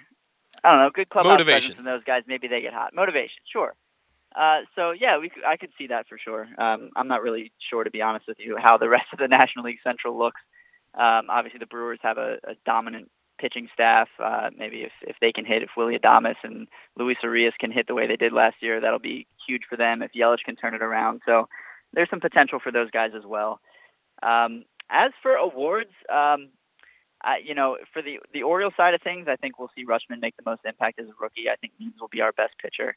I think Mountcastle will be our standout offensive player. And one of my bold predictions, it was Orioles Statistics on Twitter the other day who tweeted out some prompts to get some predictions from the fans. I got a couple that I think are a little bold. Number one, I've got Kyle Stowers receiving at least a few American League Rookie of the Year votes. Mm-hmm. I think he comes up at some point, whether it's because of an injury or just an opportunity, Santander trade perhaps. I think he's going to come up and make an impact if he can keep his strikeouts down a little bit at AAA this year. And then the Orioles' single-season strikeout per nine record for pitchers who have thrown at least 30 innings is held by Armando Benitez. He has struck out 13 per nine in 1997. And I think an Oriole is going to break that this year. It's not going to be Grayson Rodriguez or D.L. Hall. It's not going to be Tanner Scott or Dylan Tate. I think it's going to be Felix Bautista. I think he's going to come out strong. I think he's going to break camp with the club. And I think he's going to be a really good pitcher out of the bullpen. We've seen what he can do with the strikeout numbers. He struck out 14.9 batters per nine innings last year between AA Bowie and AAA Norfolk. The walks are going to be a concern with Bautista, but he's shown this spring that he can dominate major league hitters the same way he did in the minors. So I've got Bautista breaking the Orioles' single-season strikeout per nine record. Yeah, he's a big dude, imposing figure on the mound. can touch triple digits. Got to get the walks under control. I think he averaged 5.9 per 9 innings last year. That's something he's got to get under control. But I'm with you, Ryan. I think he breaks big league camp with the club. I think he's going to get an opportunity towards the back end of that bullpen. Maybe not to start the year. Maybe they bring him in some low-leverage situations just to get his feet wet. But I think ultimately by the end of the year, that guy's pitching in the back end of the Orioles bullpen. So it's something I'm excited for. Ryan, I know you got to get back to work real quick. Give us a plug for our show that we're doing on Mondays. Yeah, so it's you, me, and John Shear. It's going to be a really fun show to do. It's going to be on StreamYard, broadcast on the Sideline Sports Network, on all their platforms. I'll probably be streaming it to my Orioles Fan Props Twitter account as well. Just going to be three guys talking some Orioles baseball on Monday nights throughout the season. And so I'm really looking forward to the opportunity. It's going to be fun to get a different perspective. You know, I've worked with you a lot, obviously, never worked with John before, so...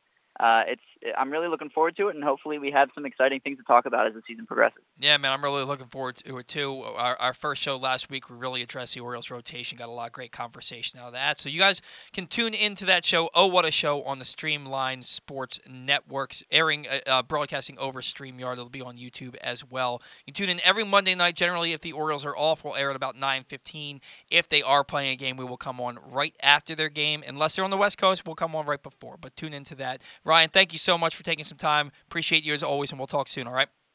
You bet, man. Take care. All right, see you.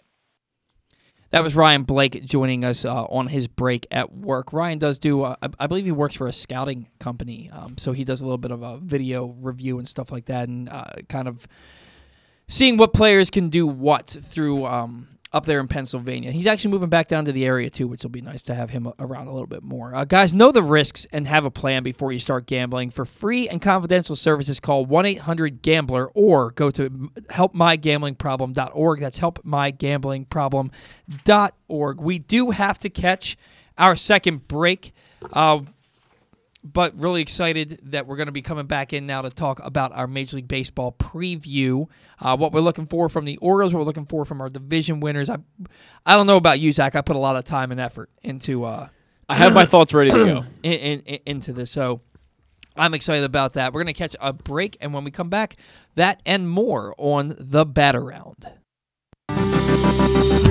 Come in for Glory Burgers, Glory Wings. There's glory for everyone at Glory Days Grill. Enjoy the award-winning burgers, ribs, and wings, or try our fresh salads, hand-cut salmon, or our scrumptious sandwiches. Yum! Come in for daily specials every weekday, like $7.99 burgers on Mondays, $6.99 nachos on Thursdays, and Taco Tuesdays. And watch all of your favorite games at Glory Days Grill with 25 screens and private speakers at every table, plus game day drink specials. Visit us at glorydaysgrill.com for a location near you. Glory Days Grill. Great food, good sports. That first sip.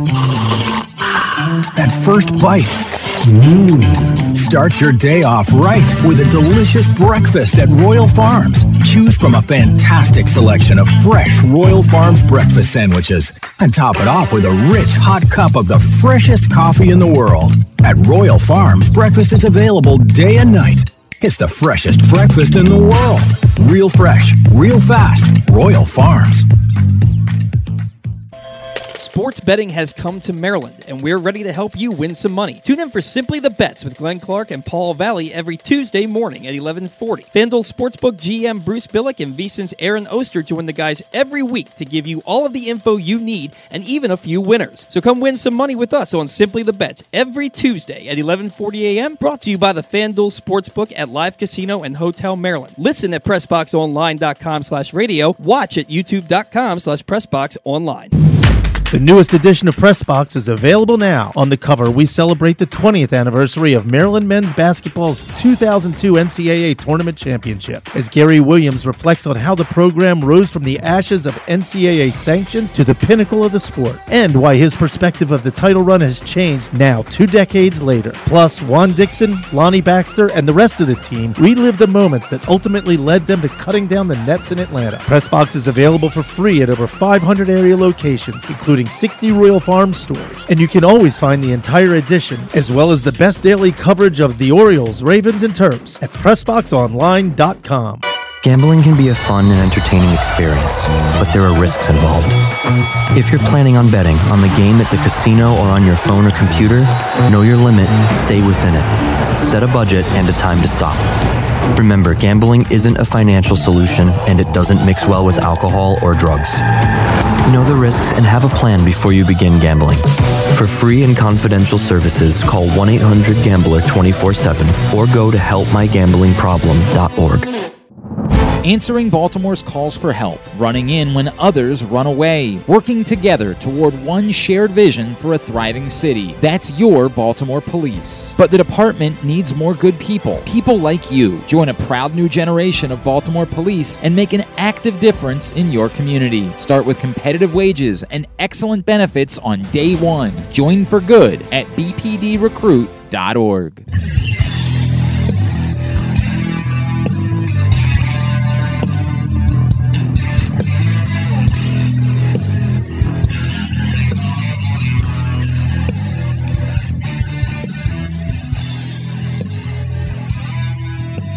All right, welcome back to the Bat Around.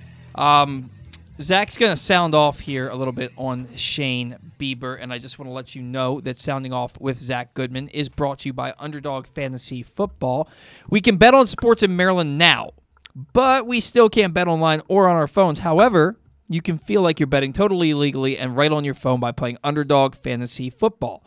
Player props, parlays, and traditional fantasy games are all available, and even though football season ended, Underdog has great basketball and hockey games available, and we now know baseball contests will be just around the corner. By just around the corner, we mean this coming week. Plus, we're going to give you some free money to play with thanks to our friends at Underdog Fantasy Football. Go to UnderdogFantasy.com or download the Underdog Fantasy app. Use the code PRESSBOX, and whatever you download, up to $100, we will match. That's right, up to $100 when you use the code PRESSBOX with Underdog Fantasy Football. And now, Sounding Off with Zach Goodman. What an introduction. Thank you. Shane Bieber, one of the best pitchers in baseball, and I don't feel like he's getting the credit for it. Shane Bieber, if you look at his 2020 numbers, we're out of this world. Now, it only was 12 starts, I get it, 60-game season, but hey, look, we crowned a World Series champion in the Dodgers. Stats count from that season. We're not discounting anything. I don't think it's fair to discount anything of what Shane Bieber did. The guy put up a not bad 1.63 ERA. He managed to win 8 games and 12 starts. That's really good, obviously. The whip was .866. This guy put up 3.2 WAR. 4.7 the year before and 2.7 in 2021. Had a little bit of a down year, spent a good amount of time on the 60-day injured list and had some issues and is looking for a rebound this year. We talk about comeback players of the year. He's not the guy I picked because I don't really feel he pitched too much last year. He pitched too much, and if you put up a 3.17 ERA, I don't really feel like that's a good year for him. And he pitched 16 games, so it's not like that. But my point is on Shane Bieber. I've seen some lists ranking the top 10 starting pitchers. MLB The Show put out their rankings of their top 10 starting pitchers, and MLB did the same thing. ESPN and all these different outlets, kind of around this time of year, put out their rankings. And Shane Bieber appeared on none of them. And I'm looking at the numbers, and yeah, okay, he had a little bit of a down year, and I think a lot of it because he was injured this year, and the Guardians were not exactly a good team in 2021. However, Shane Bieber, I'm predicting right now, is winning the Cy Young in 2022. That's my prediction. We're going to talk about more of our Cy Young picks and why, but Shane Bieber, if you look at K percentage, whiff percentage, the guy has an unbelievable curveball, probably best in the game or top 3 if it's not best. This guy has incredible stuff. The cutter is unbelievable if you haven't seen him throw that. He's got a really good fastball. The guy just has an all-around really good mix, and he's a really good pitcher, and I think he's really going to bounce back from not mediocre when it's 3.17 ERA, but just a mediocre season when it comes to Shane Bieber standards. I really think this guy is a top 10 pitcher, maybe top 5 in baseball. Shane Bieber got off to a hot start last year, and then he had the injury. Yep.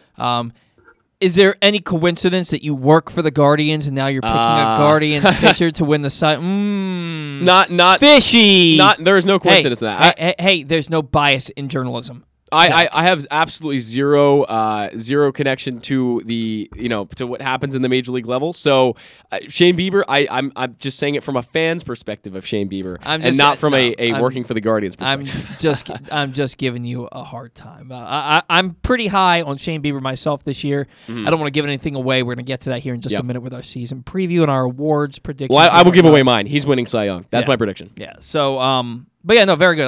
Shane Bieber's one of the best pitchers in baseball. Yeah. And the fact he doesn't make a top 10 list, it blows my mind. Because he's been so damn good. Yeah. He's been so damn good. It blows my mind. Right. But moving on. Oh, and by the way, Ryan mentioned that they may be without Max Scherzer. It looks like he had a hamstring tweak. Yeah. And he's going to be fine. They said he's still making his opening day start. Mm-hmm. They're holding him back now out of a precaution so that he can make that opening day start. So I'm not worried about Max Scherzer at all. Every time I get worried about Max Scherzer, he goes out and he's Max Scherzer. Yeah. So I'm not worried about that, dude. Now, Orioles' outlook for this year. And you know what? One more thing about it. We spent 25 minutes at the top of the show talking about our Orioles' outlook. So let's just get into our AL East predictions. Looking forward something going on in our building back there. Yeah, this is an old building. It's haunted, man. It's ghosts. A ghost! It might be. I don't know. Nah, it's not ghosts. Orioles banter today is brought to you by the Baltimore Police Department. Join a proud new generation of Baltimore police and make an active difference in your community. Start with competitive wages and excellent benefits on day one. Join for good at bpdrecruit.org. And now. The Orioles and the Major League Baseball season preview. We are going to start in the American League East. Okay. So what we're going to do here is we're going to go division by division. We're going to pick our winners, and we're going to pick our standings for each division. Then we're going to give our playoff predictions. And by playoff predictions, I'm not going to try and figure out the seedings and stuff like that. No. So I'm just going to say who I think is going to the World Series. We're going to give our Major League Baseball awards predictions. Yep. And the reason that we're not starting off with an Orioles outlook is because we basically have already done that this show. We predicted our wins. We predicted, we talked about Mountcastle and Means at an nauseam. So but we are going to talk about them in the AL East preview. Yes. So we're going to get to them. Yes. All right. So starting at the top for me, it's the Toronto Blue Jays. Oh, look, they lost the top 3 MVP candidate and the Cy Young winner last year and replaced him with Kevin Gausman and Matt Chapman. Yep. Their rotation is loaded. Their lineup is arguably the best young lineup in the game. And just in case the loaded division limits their ceiling, the playoffs have expanded. They won 91 games last year and missed the playoffs. They're not going to need the expanded playoffs. They're the best team in the American League. Yeah, I think they're the best team in baseball. You think they're better than the Dodgers? I do. I really do. I mean, people forget that George Springer didn't even play a full season last year. That's true. Another ad. I mean, he was fine last year. He wasn't great. He was coming off an injury. And look, this guy is another guy that they're just going to add in. Matt Chapman, Vlad Guerrero, Bo Bichette. I mean, it's stacked at every single level. You look at, they signed Kikuchi. They've got just an unbelievable rotation in every way. The lineup is young and good at almost every position. They have in center field, they have Teoscar Hernandez. No, that'll be Springer. I'm sorry. Thank you. It's George Springer in center field. They're going to have Teoscar Hernandez in left field. Should be in left, yeah. And then who's their right fielder? I don't know who they decided to go with this year. I don't think it's a huge name because they did trade Grichuk. So Grichuk was last year, so I don't know who they're deciding to go with. I feel like they have a big bat out there in right field that I'm just not thinking of right now. Could be. But they don't have a hole. And you can make the argument. Well, they have Tapia. They just traded him. He was for Grichuk. So maybe that's right. He'll probably be playing left field, and you'll have Teoscar Hernandez in right field. The way I look at this team is Gavin Biggio is probably the weakest link in your. Oh, he is 100% in your lineup, and I think he's had a pretty decent spring. Yeah, he's not a bad player. Biggio is. There would be a few teams he wouldn't be a starter on. Yeah, quite a few. But Bo Bichette, one of the brightest young shortstops in the game. You have Vladdy, you have George Springer, you have Matt Chapman. Even Danny Jansen is a very underappreciated and very, very good catcher. Yeah. And then again, you've got Jose Berrios in the rotation, Kikuchi, Kevin Gausman. It doesn't stop with this team. And a guy like Nate Pearson, one of the top prospects from a few years ago, he hasn't really figured it out yet, but he could figure it out this year.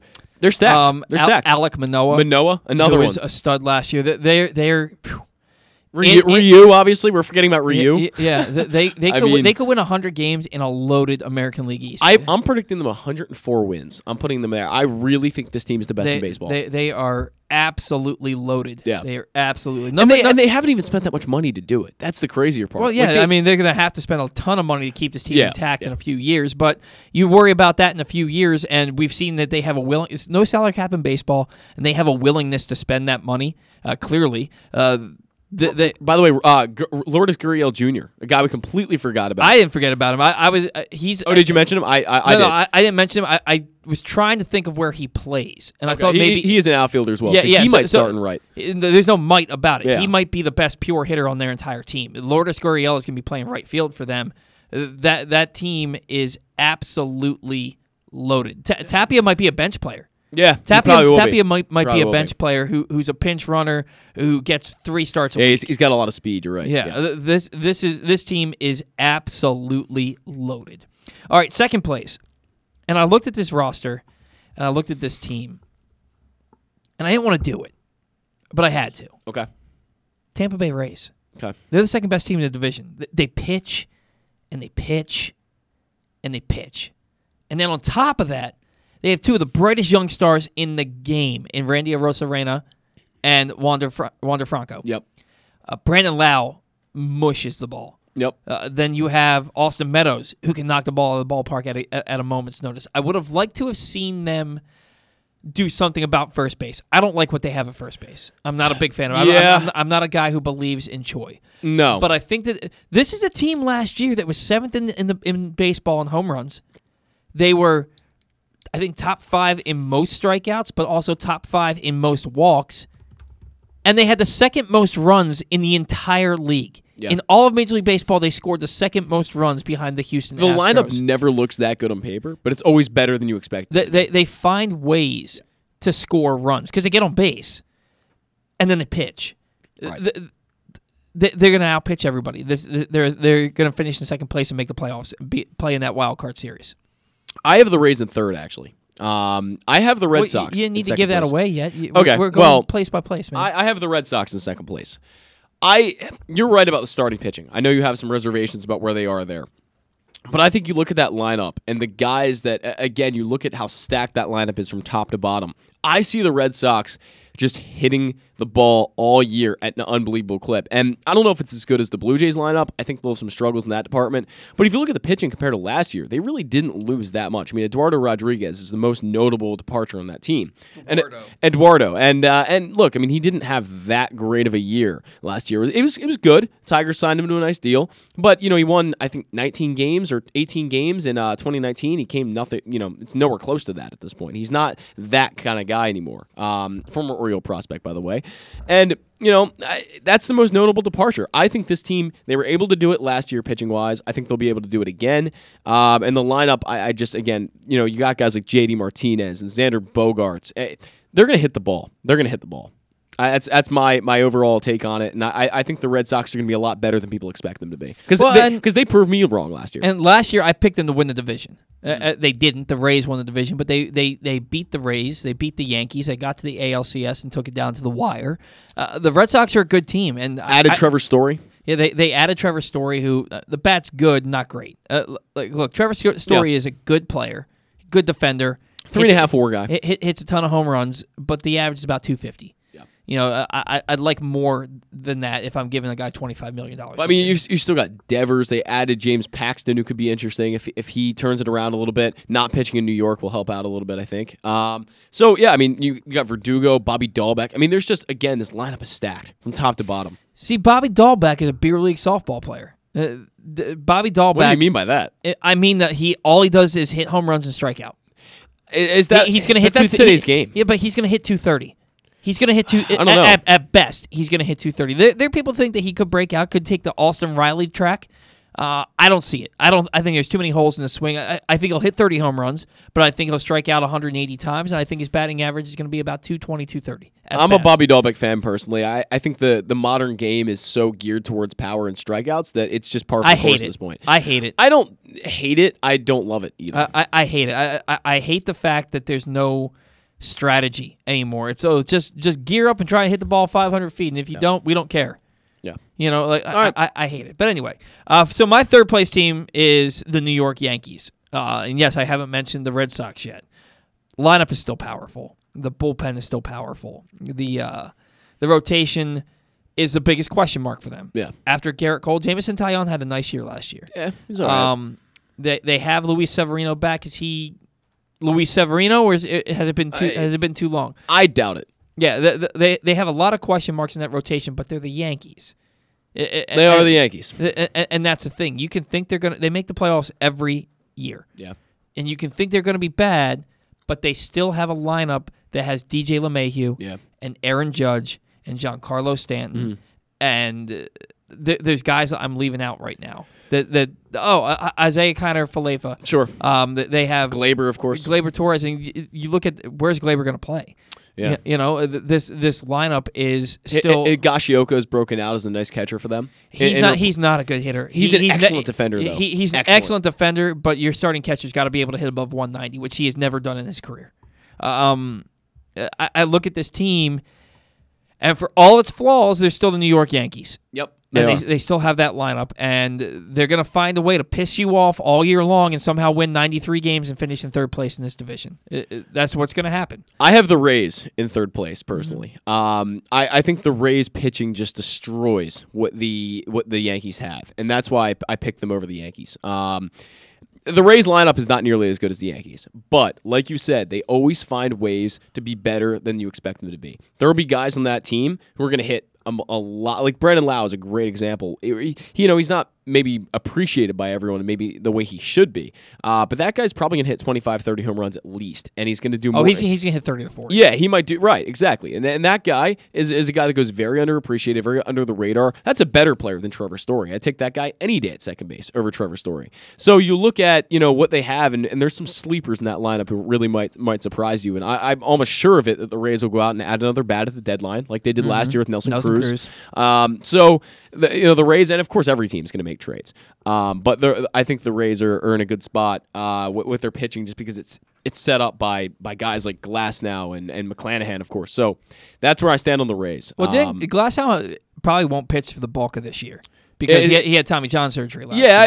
I thought he was on track to come back pretty early. I can't imagine he come back early because it happened. Okay, it happened mid-season. I thought he was supposed to be back like June. I could be wrong on that. Right, but it's still a good chunk of the year. But then.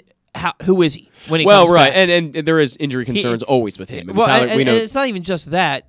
Even when he comes back, he's not coming back as Tyler Glasnow. Not where Tyler Glasnow was. Don't forget, too, they've added Corey Kluber, another guy. Yeah, but Corey Kluber is a fringe guy for that rotation right now because they're so loaded. Ryan Yarbrough, it really is loaded. Their rotation is absolutely loaded. My fourth-place team is the Boston Red Sox. Yeah. And look, guys, when I say this, it's not like I think the Red Sox are going to win 78 games. Mm-hmm. All right, I think it's a 90-plus win team. Yeah, the lineup isn't. Trevor Story's playing second base because they have Xander Bogaerts, they have Rafael Devers, they have J.D. Martinez. The lineup is absolutely loaded. Yep. The starting rotation has four guys in it right now. Yeah, five if you include James Paxton. And I don't because James Paxton sucks. Let's be honest. I think he'll do better not pitching in New York. He hasn't been good for 5 years. Yeah, but again, he spent a lot of those in New York. So it's a really, really tough place to pitch. Yeah, Randy Johnson went and pitched in New York and had a 5-plus ERA. Yeah, I really think it makes a very big difference. It's such a small park. It does. It's such a tough crowd. Tough crowd, small park. I get that. I'm not impressed with their bullpen either. I'm not either. I agree with you. I don't like their bullpen. I don't like their rotation. I think that they're going to have to outslug teams, and for the most part, they will. Look, this team is going to score just under 6 runs a game. They're going to score. They're going to score 5.5 to 6 runs a game, and they're going to have to win games 6-5. See, the thing is, for me, in between the Rays, the Yankees, and the Red Sox, I see. I have the Red Sox in second, the Rays in third, the Yankees in fourth. But I think there's probably a 2 or 3 win difference between each team. Maybe not even. Exactly. Yeah. And so what I have to look at it as is.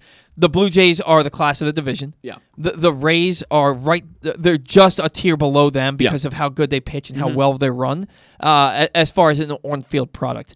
And then the Yankees are the Yankees, and the Red Sox are the Red Sox. Look, the Red Sox can win 91 games, the Yankees win 92, and the Rays win 93, and the Red Sox miss the playoffs. But I just want to bring up on Paxton, though. I think he deserves a little more credit because he did win 15 games in New York in 2019 and put up a 3.82 ERA. Yeah. And the past 2 years, he's been pretty injured. He didn't really pitch too much. Yeah. Only one game in 2021.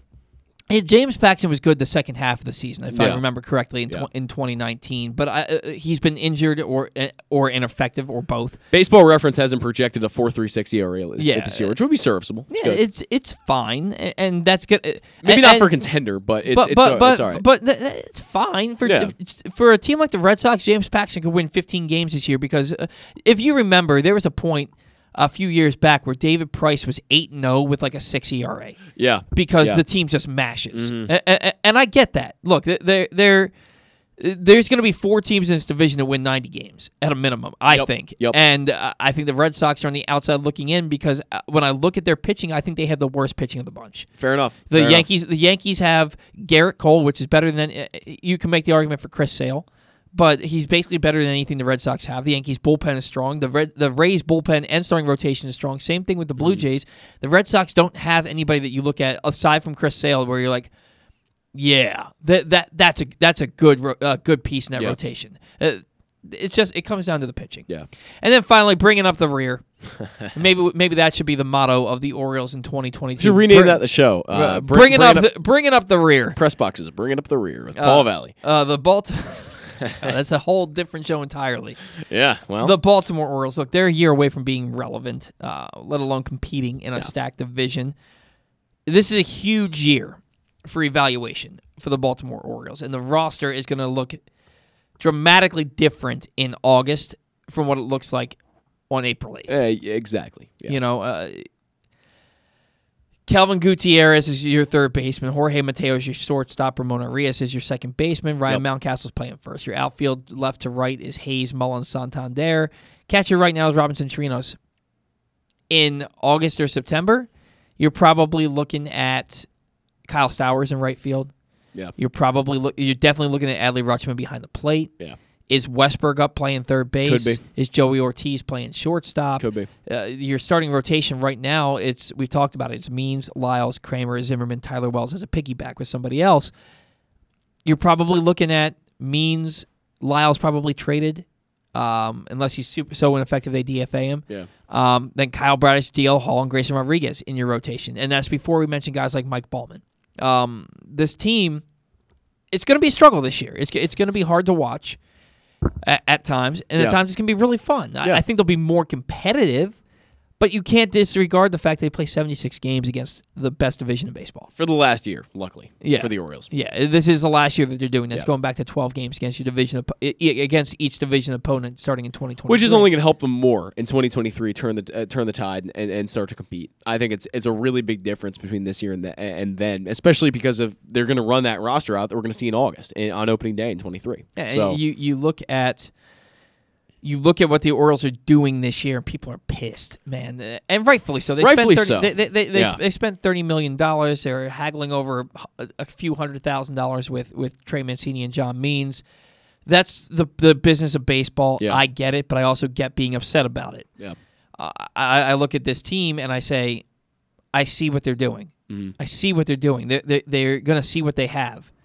They're bringing up Grayson. They're bringing up D.L. Hall. They're bringing up Adley. They're going to see what they have in these top prospects and supplement the talent around them based on what they think they have and what they know they have. Yeah.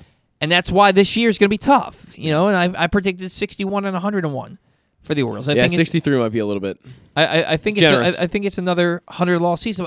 But I could also see a lot of guys taking big steps forward. A lot of guys regressed last year. I mean, let's be honest about that. A lot of guys regressed last year. Yeah. If guys take a step forward this year, maybe they could win 70 games. Yeah, I thought they'd win 70 last year, and they didn't get close. No. They won 52. Yeah, 61 is a nice improvement this year. You're still losing 100 games. You're still going to be in that draft lottery next year. Yeah.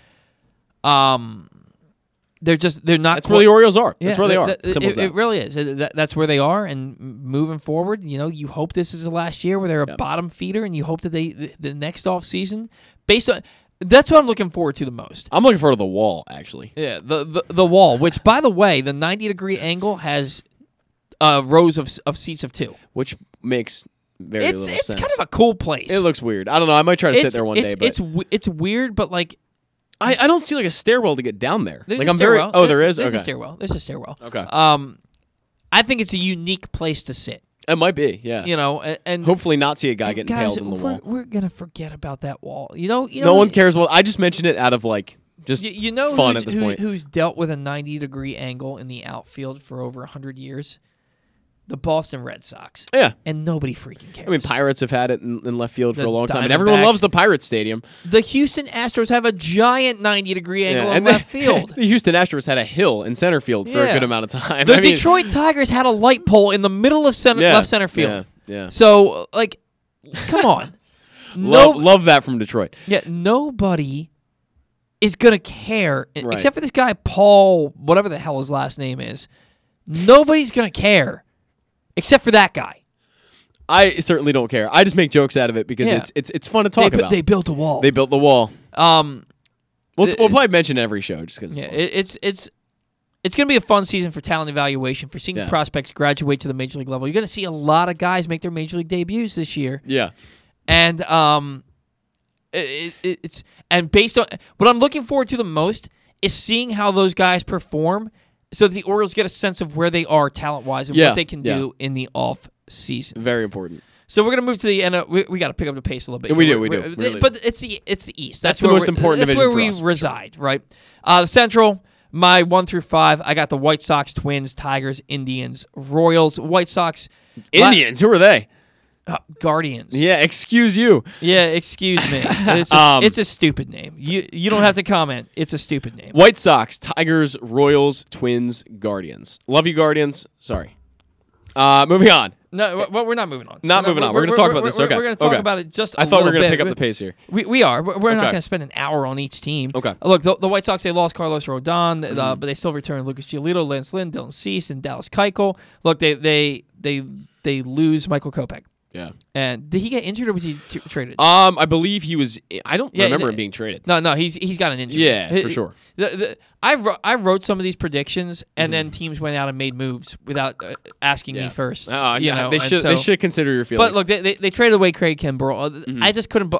I could not believe that Craig Kimbrell and Liam Hendrickson were going. Liam Hendrickson. Hendricks. Liam Hendricks. Yeah. We're going to. Liam Hendrickson is one of the Hendrickson brothers. Oh, okay. I don't know who that is. Thor. Thor was. Thor. Yeah, I'm not a Thor guy. Yeah. He's like the worst. He's like the worst Avenger. Anyway, moving on. He's awesome. No, he's not. Hawkeye is by far and away the worst Avenger. Oh yeah, that guy's kinda lame. By far and away. He's pretty lame. And Black Widow's not great either, but no, she's way cooler than him. No, she's way cooler. Her only power is that she's really good at beating people up. Yeah, but she's like anyway, not a Marvel discussion. Anyway, and it's nothing against women. I love Scarlett Johansson. Nothing against women, but she's great. But anyway, this isn't an adventure show. I couldn't believe that Craig Kimbrell was going to be okay being a setup man. Yeah, and sure enough, they traded him. I don't really think that trade makes any sense for the White Sox. I'm still very confused. Why the hell do you want Pollock? AJ Pollock is old. Not that he's not a good player anymore, but he's getting on the. Not that Craig Kimbrell isn't old too, because he's up there as well. But look, you lost that deal. It's simple as that. You lost that deal. Craig Kimbrell for AJ Pollock is not an even trade. No, not at all. Dodgers cleaned up in that trade. Yeah. And look, the Dodgers can just throw some random prospect that they have because every prospect in their organization hits 320 home runs every year. Yeah. And so they can just throw another guy out there. Every single night, the Dodgers have a guy with 30 homers sitting on their bench. Literally. Every night. Yeah. You watch them and you're like, why? This was like 2 years ago. Why is Cody Bellinger not playing today? Yeah. Oh, well, because we want to get Max Muncy at first base. So I was watching I've watched a lot of the Dodgers in spring training for some reason this year, and I was watching them, and I'm just seeing some of their prospects come up. Guys I've never heard of. Guys that are probably outside of their top 10, and these guys have like 30 home runs. Like an OPS of like 920, and I'm like, where are the Dodgers making these guys? Like, where in a lab? This is crazy. In a lab. So it's crazy. So I got the White Sox in first place because I think they're the best team in the Central. I'm with you. I have the Twins in second. I don't think the Twins are going to be that good. I really don't. Look, I think they added some nice pieces. They still hit a ton of home runs last year, and they were really bad last year and managed to win 73 games. Yeah. I have and look, let's be honest about the AL Central for a second here. It's a crapshoot. After the White Sox, it's a crapshoot. You could make a legitimate case for any of these teams finishing second through fifth. Again, I think the Tigers, the Royals, the Twins, and the Guardians. Again, the difference in wins between them, one or two or three. Like, yeah. I don't think it's going to be that drastic. I have the, you know, the Tigers in second place because I do love the young talent. I think Casey Mize is going to be unbelievable this year. And, you know, Javi Baez is a nice ad for them. And there's some pieces there. And obviously Spencer Torkelson's going to get a good amount of time up in the majors this year. I'm excited about the Tigers personally. Yeah, I think that I think it's a problem that their biggest storyline this year is going to be Cabrera chasing 3,000 hits. Yeah. And, he is past his prime. Based on talent alone, he should have retired 2 years ago. Yeah. You know, but he's chasing 3,000 hits. 600 home runs, 3,000 hits. He's a first ballot guy no matter what. Yeah, he won a Triple Crown. First Triple Crown in 45 years or 47 years. Didn't he win two or could be? No, it was 2012, right? Yeah. Okay. Hall of Fame talent. The talent just isn't there anymore. Right. Spencer Torkelson's going to get some run this year. I have him ranked pretty highly in my Rookie of the Year balloting. I just don't think they're there. I have them third place, but I don't think they're quite there yet. Fair. The Guardians' pitching is really good, but really good. Aside from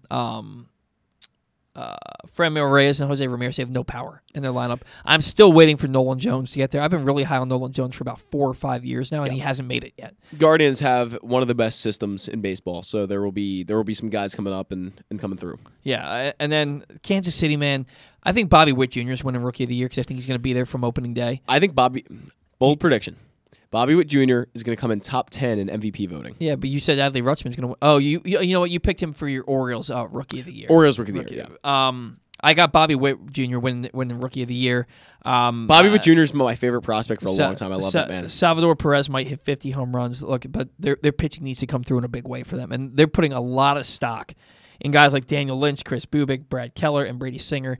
All top flight prospect arms that need to, they're all gonna get a shot, right? And even a guy like Asa Lacy. Did you mention Asa Lacy? I did not. Okay. Yeah. I think that you know more about the Royals prospects than I don't know much about them, but I know these guys are top flight prospects, pitching prospects, who the Royals are putting a lot of pressure on them to come through and make this team relevant. I have them in third. I think it could easily be fifth.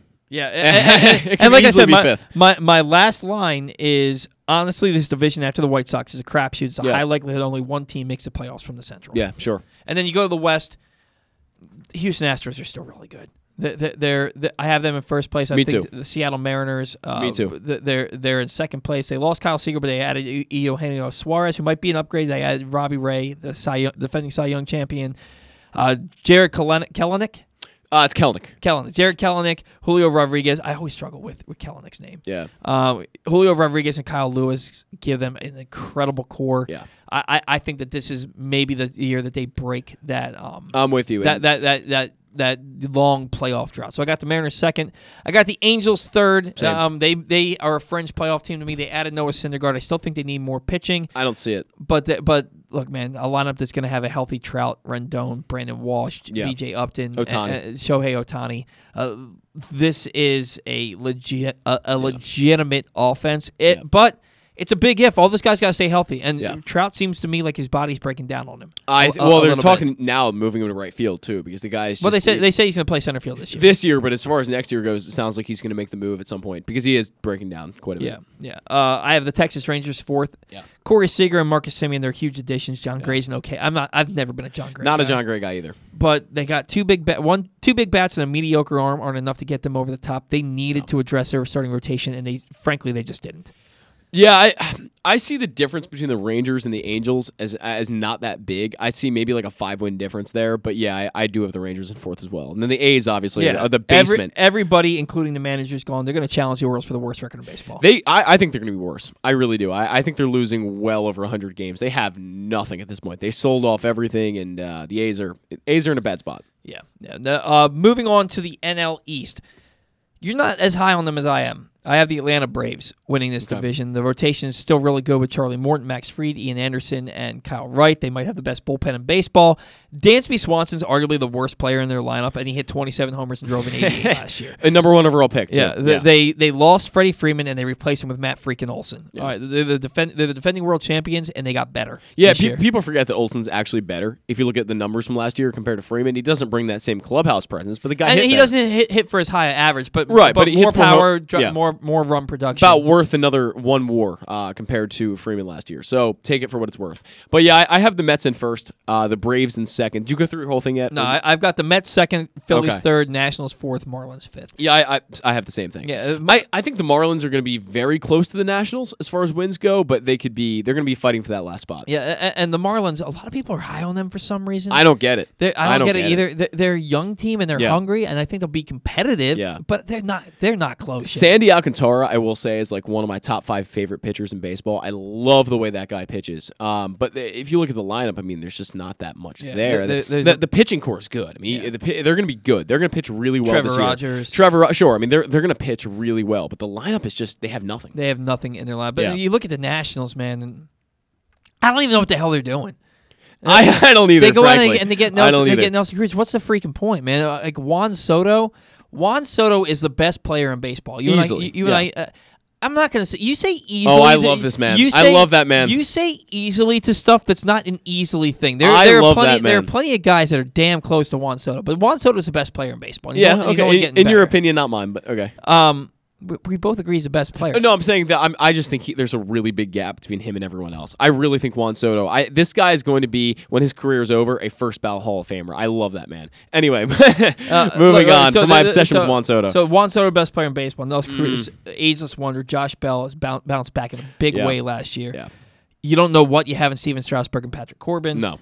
Max Scherzer, Trey Turner, Bryce Harper, Ryan Zimmerman, Anthony Rendon. Not walking through that door. Right. This team is. I picked them to win the East last year, and they fell flat on their face. This year, I'm picking them fourth, and it's maybe above the Marlins. The Phillies, they're gonna mash. They're gonna absolutely mash. Yeah. Zach Wheeler, Aaron Nola, Zach Eflin. That's a nice start. Yeah. In the rotation, but their bullpen is still bad. And the last two guys in the rotation are big question marks. Ranger Suarez. I mean, and Zach Eflin to a certain degree is still a big question mark. But he's got all the talent in the world to be at the top of that rotation. And with the Mets coming in second, look, Max Scherzer tweaked the hamstring. We think he's going to be fine. Jacob deGrom has a stress reaction in his scapula, and if you recall, D.L. Hall had a stress reaction in his throwing elbow, and he missed the rest of the year. Yeah. DeGrom, as good as he is, man, he hasn't proven that he can stay healthy. Right. And then you look at the rest of their rotation. Their rotation's good, not great, in my opinion. You're much higher on their starting rotation than I am. You have them winning the division. They added Max Scherzer. I love Starling Marte. Me too. Me too. Big fan. They added Mark Canha, who's a sneaky, powerful guy, and they added Eduardo Escobar. Biggest addition may have been Buck Showalter. Yeah. This is the most talent he's ever inherited, taking over a new team, and he's got an approach to baseball. They're going to win a lot of games, and they're going to make the playoffs. This team doesn't feel like the Mets to me. It feels like a different kind of Mets. This feels like a very, very new and exciting Mets, where the past few years they've been good, right? Like, they put all the pieces together. I mean, they acquired Lindor last year. I mean, this team's good. But they hadn't had that feeling to me where I really feel like they're going to be very close to the World Series. This year, I really feel that way. They'll make the playoffs. They might get into the ALCS. They have Buck Showalter now. It makes such a big difference. But Buck Showalter's never gotten to a World Series. That's true. It's true. He makes a huge. Trust me. I think he is the final piece that kind of that puts him over the top. I think he's the difference. But for me, it's the Mets. But what I'm saying. It doesn't feel like the same thing to me. And if you isolate them, you just look at the Mets with tunnel vision. They're good. I almost cursed. They're a good freaking baseball team. Mm-hmm. But then you have to take away the tunnel vision, and you have to look at the rest of the National League. Yeah, and even in their own division, the Braves are just as good, if not better. The Cardinals are just as good, if not better. Yeah. The Dodgers are better. The Padres are maybe not just as good, but they're good. I like the Mets a lot better than the Padres, personally. The Padres, I had them in second place in the National League West, and I might have to change that.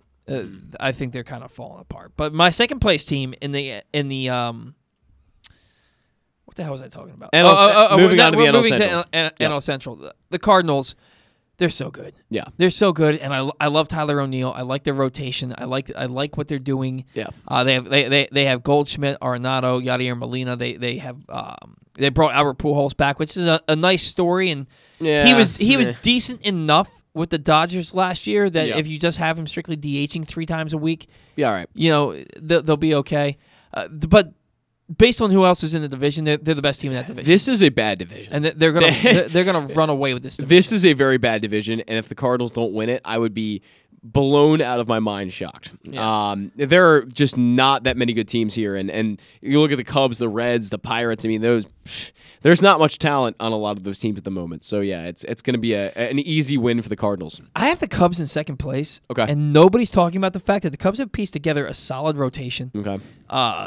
Solid bullpen and halfway decent lineup. Not a great lineup. There's no mashers, but it's all while retooling. It's a decent lineup.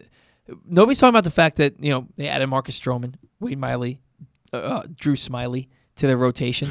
Why Miley and Smiley? They're gonna make T-shirts of that probably. Yeah, it's the Cubs. They don't really rebuild; they retool. Right at this point, they've rebuilt to go win that World Series. Yep. And now they're kind of retooling. And they'll prospects come up. They have Andrelton Simmons to help the defense playing shortstop. He the bat's no longer there, but he's still arguably the best shortstop defensively in the game. I don't have the Cubs in second. I have the Brewers in second. I do feel somewhat confident about the way that a guy like Yelich is going to bounce back, and I feel like it's been 2 years since he was relevant. I know, but I feel much more confident. Actually, it was 2019, and that's when he cracked the kneecap. 2020 wasn't a thing, and then 2021. It sounds like he's fully healthy right now, so I'm going to say that he's going to help them out a little bit. He's not going to be a great player again. I'm not sure he'll ever be that player he was, but you look at the rest of the lineup. They've got some good pieces. Then obviously Brandon Woodruff. They don't. I think they do. Their lineup is not good. Let's look at the starting rotation real quick though. Woodruff and Corbin Burns. No, I have the Brewers in third place. Okay. Pitching wins championships. I get that. Yeah. But you have to have guys that can hit, and they have Yelich, Kane, and McCutchen are their big names. Yeah. And Lorenzo Cain hasn't been good in 5 years, and neither has Andrew McCutchen. But he's an excellent defender. I don't care. I love Willie Adames, too. Willie Adames is one of my favorite players. Willie Adames is a good player. Yeah. Willie Adames is a good player. Not a great player. How good they got once he got there kind of is crazy to me. Yeah. But this is a team that needed to go out and get a bat or two. They needed to go out and get Nelson Cruz.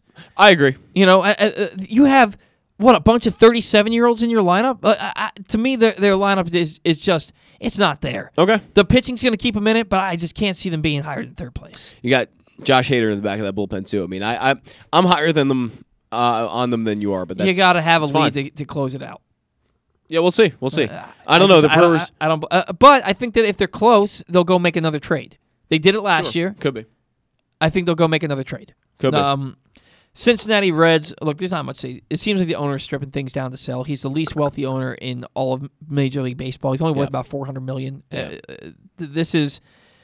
Joey Votto had a resurgence last year. That was neat, but I don't think he's going to do that again this year. No. Mike Moustakas is a shell of who he used to be. Yeah. Jonathan India is a really nice player. He is a very, very good player. But that's about it. There's not much talent on that team. I love Luis Castillo in the starting rotation. I have them in fourth place. I have the Cubs in third. Yeah. And the Pittsburgh Pirates. The Reds are bad. Yeah. The Pirates are worse. I didn't get to say my piece on the Cubs real quick. I agree with you. I think they're going to be better than people expect. They retooled a bit. Lineup's not bad. You got guys like Patrick Wisdom, and they're going to be better than people expect. Reds. They've got nothing. They're going to be really bad. Pirates also going to be really bad. The Pirates of Brian Hayes, O'Neill Cruz, Brian Reynolds, they've got some solid pieces. Yeah. They've got a highly rated farm system. It's just one of those things where they're not there. They're not close. Pitching won't be nearly good enough. No. And then in the West, you got the Dodgers. Teams loaded. Honestly, it's not fair. They have 73 starting pitchers that could be aces elsewhere. Literally. Yeah. They have an all-star with 20 homer power at every position. They traded for one of the best closers in Craig Kimbrell. They could win 120 games this year. They are freaking filthy. Dave Roberts guaranteed a World Series. I was like, oh, Dave Roberts. It's a bold prediction. Yeah. That would be like, I don't know. I don't know what to equate that to. No duh, man. You have a team of all-stars that you guys paid for. If you don't go to the World Series, that extension should be ripped up. That extension should be ripped up. It's a weird thing to say. Oh, for him? Yeah, we're going to win the World Series. I hope they fall flat on their face. I don't like that statement. I don't like that. I used to really love the Dodgers. Mm-hmm. And I don't mind teams loading up.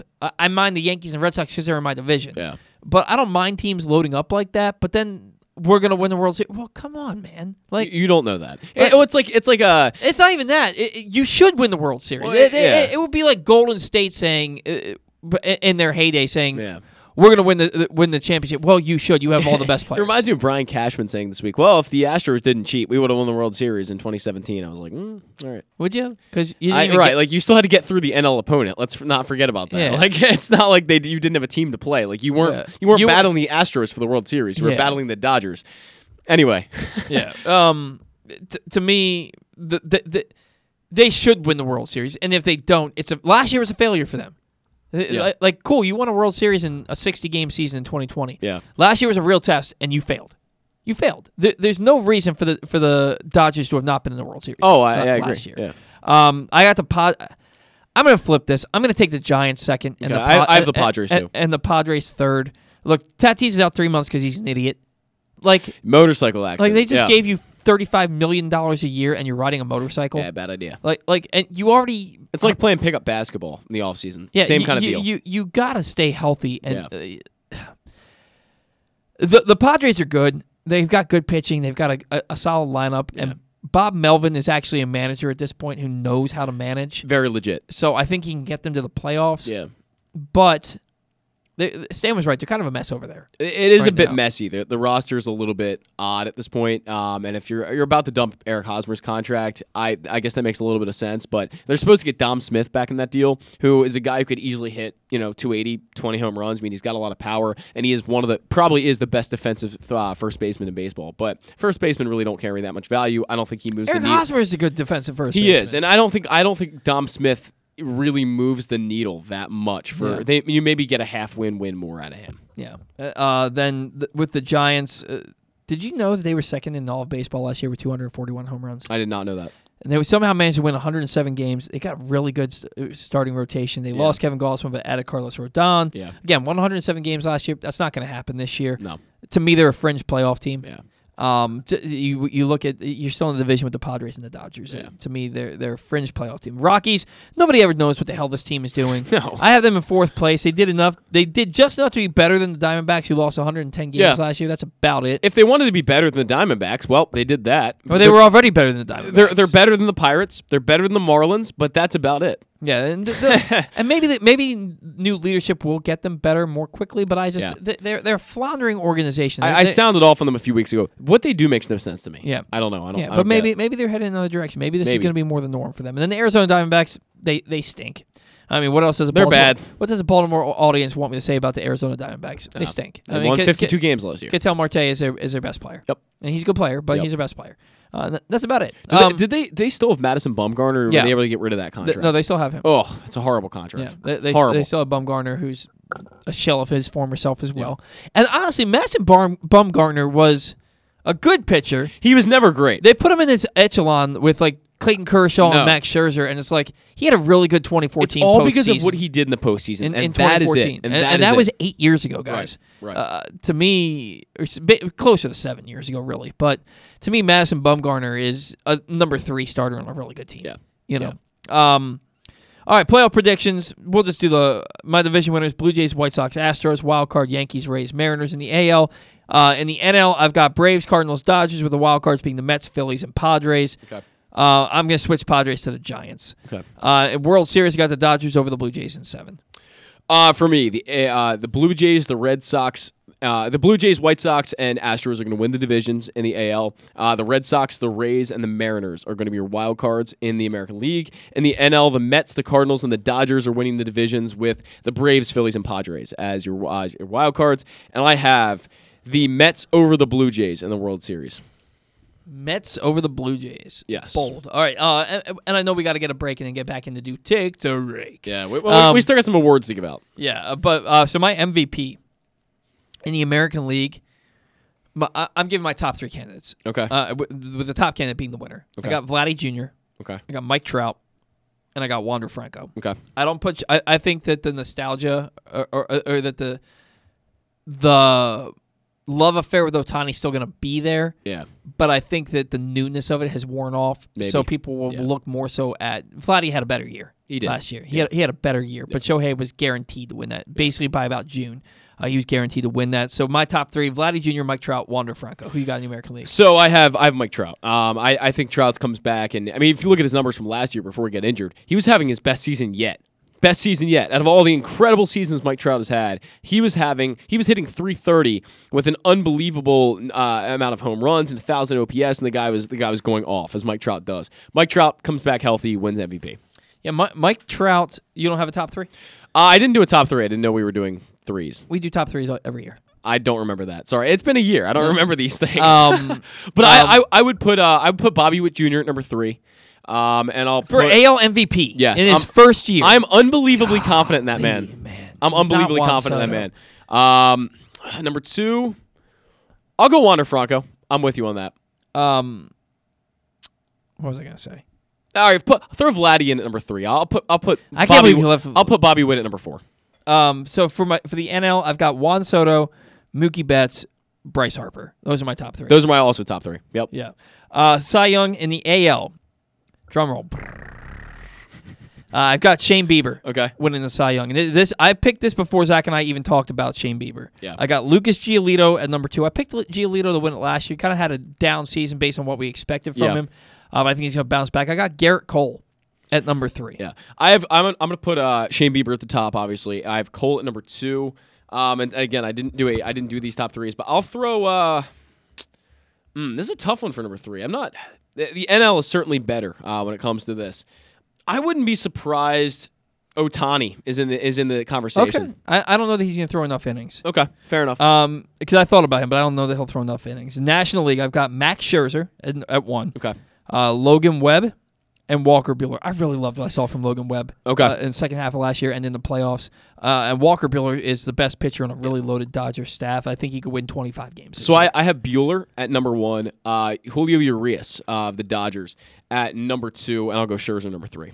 All right. Rookie of the Year, American League. I have Bobby Witt Jr. winning it. Yeah. I got Adley Rutschman second. Same. And I'm going to take Spencer Torkelson. Right there with you. Torkelson, if he doesn't start the year with the team, and I think he should, he'll be there by May, June, and he's going to hit a ton of home runs. The guy just mashes.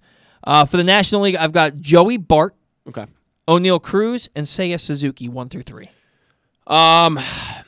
This is tougher for me because I don't really know who the rookies are in the National League at the moment. I have Suzuki at number one. He was my guy. I watched his home run hit the other day for the Cubs, and I was like, I hadn't seen much of him before that, and I was like, wow, this guy's legit. Like, this guy, that's a beautiful swing. It looks a lot like Mike Trout's. That guy's good. I'll just go with your top three in order. I know O'Neal Cruz is a really, really good player. I'll go with him number two.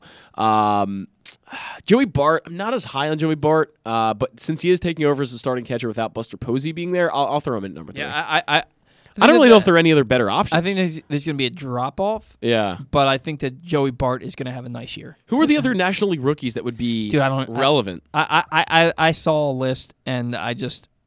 Okay. I saw a list, and they weren't guys I was very familiar with. Comeback Player of the Year. I've got Ronald Acuna Jr., Christian Yelich, and Cody Bellinger. And Cody Bellinger was tough for me because originally he was my top pick. Okay. He's had a really bad spring. Yeah, I've been out on him for a little bit. I'm not a fan. I believe in his talent. Yeah, and I believe that if he gets a little bit hot, a switch will flip. But I think Christian Yelich, if he is healthy, I think he's still a very good ball player. And Ronald Acuna Jr., how could you not pick him? The guy tore his ACL last year, missed most of the year, and he's coming back this year. Maybe he doesn't come back till May or June. But he's Ronald Acuna Jr. He's going to put up numbers. Yeah, I actually have a different one than you as far as these go. So I have for the comeback player of the year in the American League, I have Mike Trout. I think Mike Trout is... I forgot to do the American League. Okay, I have. Oh, you did. Okay, I forgot to do the American. It was like 1:30 in the morning. I also did this around 1:30. Well, I didn't get home from work till late. I have number two. Oh, Mike Trout's definitely the American League Player of the Year. I'm saying comeback player of the year. I'm saying Alex Bregman, number two. I think Bregman, he had kind of a rough year, turns it around, comes back. Number three, I'm going to go Gleyber Torres. I think Gleyber Torres is going to... He's had a nice spring. He's had a nice spring, and he really had a rough year in 21, and that's not the guy Gleyber Torres is. He's way better than that. Yeah. As far as the National League goes, it's a little bit tougher. I went with Lindor at number one. I think Lindor really had a rough year, especially in the beginning of the year. He was just horrible. That's a good choice. Not the guy he is. Lindor is way better than what he was for the Mets last year. Hit 241 with only only like 20 home runs, 25 home runs. He's going to do way better than that. Lindor settles in under Buck Showalter, comeback player of the year. Acuna right behind him. For number three, this is a little bit tougher. Christian Yelich. You said you think he's going to bounce back. I don't know if comeback player of the year, though. That would be But, I mean, he's not going to win it. He's going to be top three. All right, we'll give it to him. I don't think he'll come that close, but for lack of better options, we'll go with that. All right, and then I didn't put much thought into this, but AL and NL managers of the year. We won't give a top three. We'll just I only have one here, yeah. Yeah. I'll do National League first. Okay. I'm going to go... It's so tough because I think these two guys have a great shot. Yeah. It's between Bob Melvin and Buck Showalter. Okay. And I'm not Dave Roberts, really. No, because they're supposed to be good. They're supposed to win 138 games. But aren't the Mets too? And aren't the Padres supposed to be good too? Yeah, but it's the Mets. And the Padres are in upheaval. Okay. I'm gonna go Buck Showalter. I'm also there with you, Buck Showalter. I'm gonna go Buck Showalter. Yeah. And then in the American League. I have Charlie Montoyo of the Blue Jays. Yeah, that's got to be it. Yeah, it's got to be Charlie Montoyo. They're just so one outlier though. I will say AJ Hinch. It wouldn't be surprising. I mean, everyone loves AJ Hinch. Yeah. That could be one. AJ Hinch is probably number two there. That's a great choice. Yeah. AJ Hinch is a great choice because the Tigers were relevant last year. And everyone loves AJ Hinch, and they could be better this year. And he's a good manager. He is. He's a good manager. All right, we got to catch our final break. Today's show has been brought to you by Pressbox's Glenn Clark Radio. It's the definitive place to find the best daily discussion of Baltimore sports. You can watch the show every weekday from 10 a.m. to noon or at youtube.com/PressboxOnline or facebook.com/PressboxSports or listen at pressboxonline.com/radio with podcasts available on iTunes, Spotify, or anywhere you get your podcasts. You never know who might pop up on GCR this week. We caught up with new Ravens offensive tackle Morgan Moses, Orioles outfielder Ryan McKenna, and former Maryland guard Fats Russell. You can find those interviews and more in the Glenn Clark Radio Week in Review feature right now at PressBoxOnline.com. When we come back, we will close things out with the first edition of this year's Take to Rake.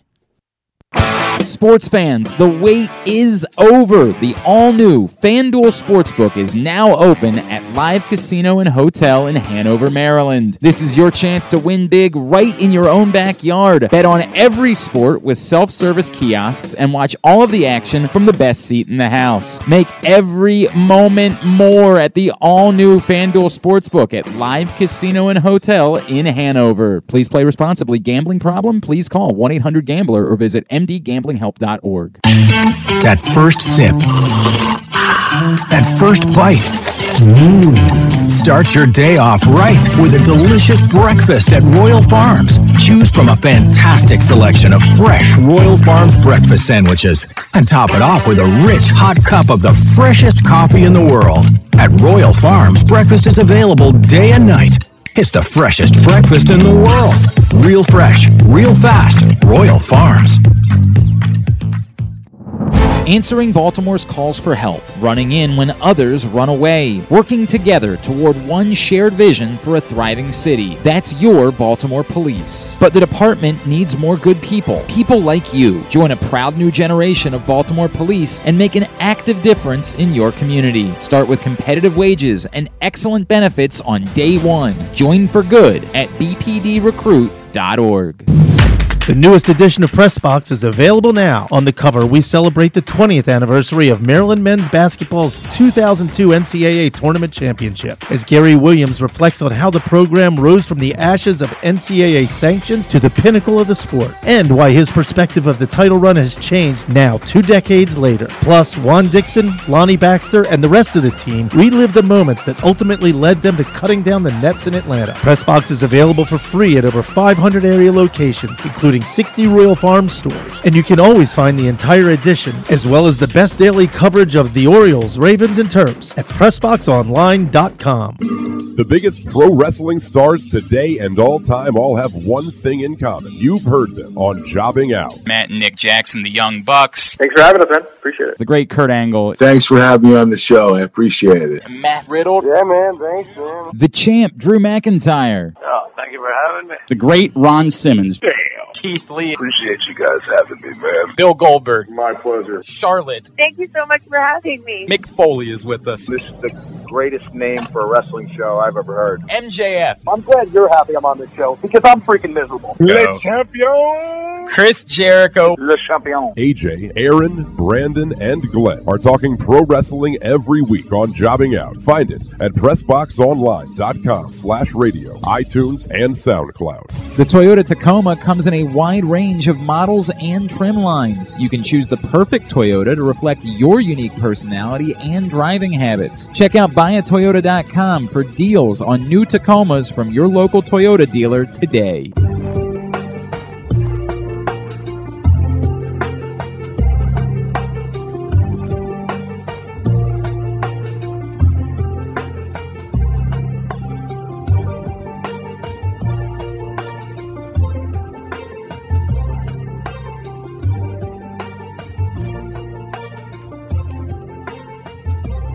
There it is, Paul. I'm just gonna let it play through. We've already let it play long enough. You gotta read. Let's do it. Today's show presented by Simply the Bet. Sports betting has come to Maryland, and we're ready to help you win some money. Tune in for Simply the Bets with Glenn Clark and that guy Paul Valley every Tuesday morning at 11:40. FanDuel Sportsbook GM Bruce Billick and VSiN's Aaron Oster joins the guys every week to give you all of the info you need and even a few winners. So come win some money with us on Simply the Bets every Tuesday at 11:40 a.m. Brought to you by the FanDuel Sportsbook at Live Casino and Hotel Maryland. Listen at PressBoxOnline.com/radio. Watch at YouTube.com/PressBoxOnline. And every other Thursday at 11:40, tune in for Weekend at Bookies as Andrew Stetka and Bet Preps Brad Feinberg help you make some money for the weekend. All right. It's everybody's favorite segment. I feel like we should have some. Like, truly theme, is. We need some theme music for this. You're right. Theme music for Take to Rake. That's not going to be it. I don't know. Glenn does this whistling thing for Lil Jordan's Young Utes on Fridays. Lil Jordan's Young Utes. Who is Little? I don't. He's an intern who's now our social media guy. Okay, I do know who this is. Actually. Yeah, he's now our social media guy here at Pressbox. But no, take the rake. If you remember, I am the reigning, defending, a little too proud of that, undisputed, undefeated heavyweight champion of the world in Take to Rake, 2 years running. That was dramatic. It needed to be done, man. It needed to be done? Since I didn't have a trophy. I was close last year. I fell off in those last few weeks. You weren't close. We were neck and neck until about 3 weeks before, and then you pulled away. I think you had 12 points. I had 9 at the end of the year. Yeah. Either way, what did Vin Diesel say? It's all about family. It doesn't. It's all about family. I couldn't get through the first 5 minutes of that Fast and Furious 9 movie. I haven't seen it because I watched the first 5 minutes and literally. Within the first 5 minutes, he's working on a car with his son, and he asks him. His son's like 4. He asks his son for this wrench, and he grabs the wrong one. And he goes, "You sure about that?" And his son goes back and gets him the wrong wrench. He goes, "That's my boy." And then Michelle Rodriguez comes out of the house. She goes, "Hot water heater's up again," and he goes, "That's the price you pay for peace and quiet." And I was like, "Nope, I'm out." Yeah, I'm out. That's an interesting start to a movie. I'm out. I'll say that. I mean, wow. It's all about family. And then Luda. Oh, Ludacris was in this movie. He's in all of them. Is he really? I never knew that. He's in all of them. I know his music and everything. I don't know what he looks like, so he's never in all of them, starting with Too Fast, Too Furious, which was pretty old at this point. Vin Diesel is not in that one. Yeah. But Luda, I don't even know what he looks like. Luda and Tyrese show up in a Jeep or something like that. And they're like, nobody knows where we live. Who is this? So he says to his son, go do what we talked about. So the son goes and jumps down into this little basement thing that's covered up in the garage. And Vin Diesel and Michelle Rodriguez grab shotguns and they're pointing them at this car. It's like, peace and quiet. This happened and I was like, I am out. I am not watching this. Yeah. I can't even get excited because this is so cheesy. Just a really drawn-out movie franchise that probably should have ended 2012. Yeah. And for the most part, I've enjoyed... I when I watch those movies, when I watch those movies, I watch them knowing that the acting's not good, the plot line has tons of holes in it, but it's wildly entertaining. And I'm sure that maybe this movie's wildly entertaining, but like I just the first 5 minutes I couldn't do it. I could not do it. Anyway. Take the rake. All that to say, take the rake.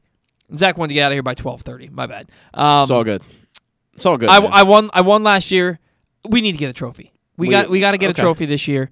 But I'm gonna make my first pick. I've gone back and forth between us because we only have one game, and that's opening day. And not that many Orioles to pick from. I've nine.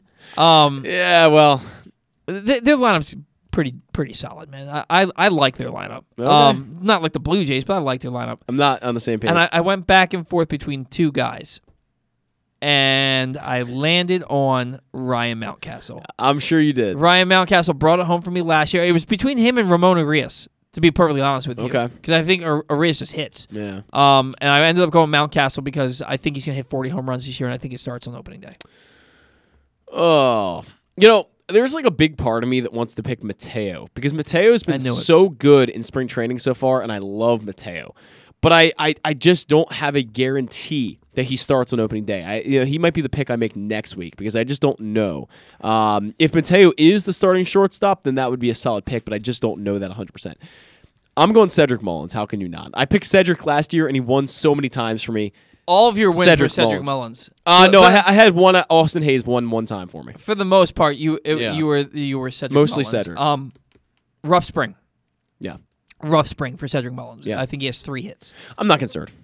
Mookie Betts had a spring I remember where he was really, really awful. Yeah, and then he came out of the gates hitting the hell out of the ball. I mean, the guy was. I'm not going to say I'm not concerned because he hasn't looked good. I haven't liked his approach at the plate. And he's been swinging, missing at a lot of bad pitches. Yeah.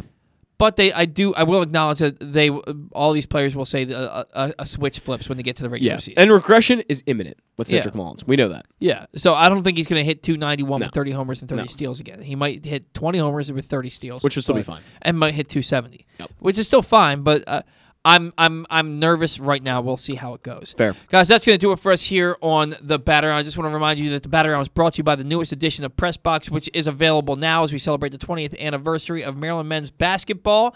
Their 2002 NCAA National Championship. The actual 20-year anniversary was yesterday.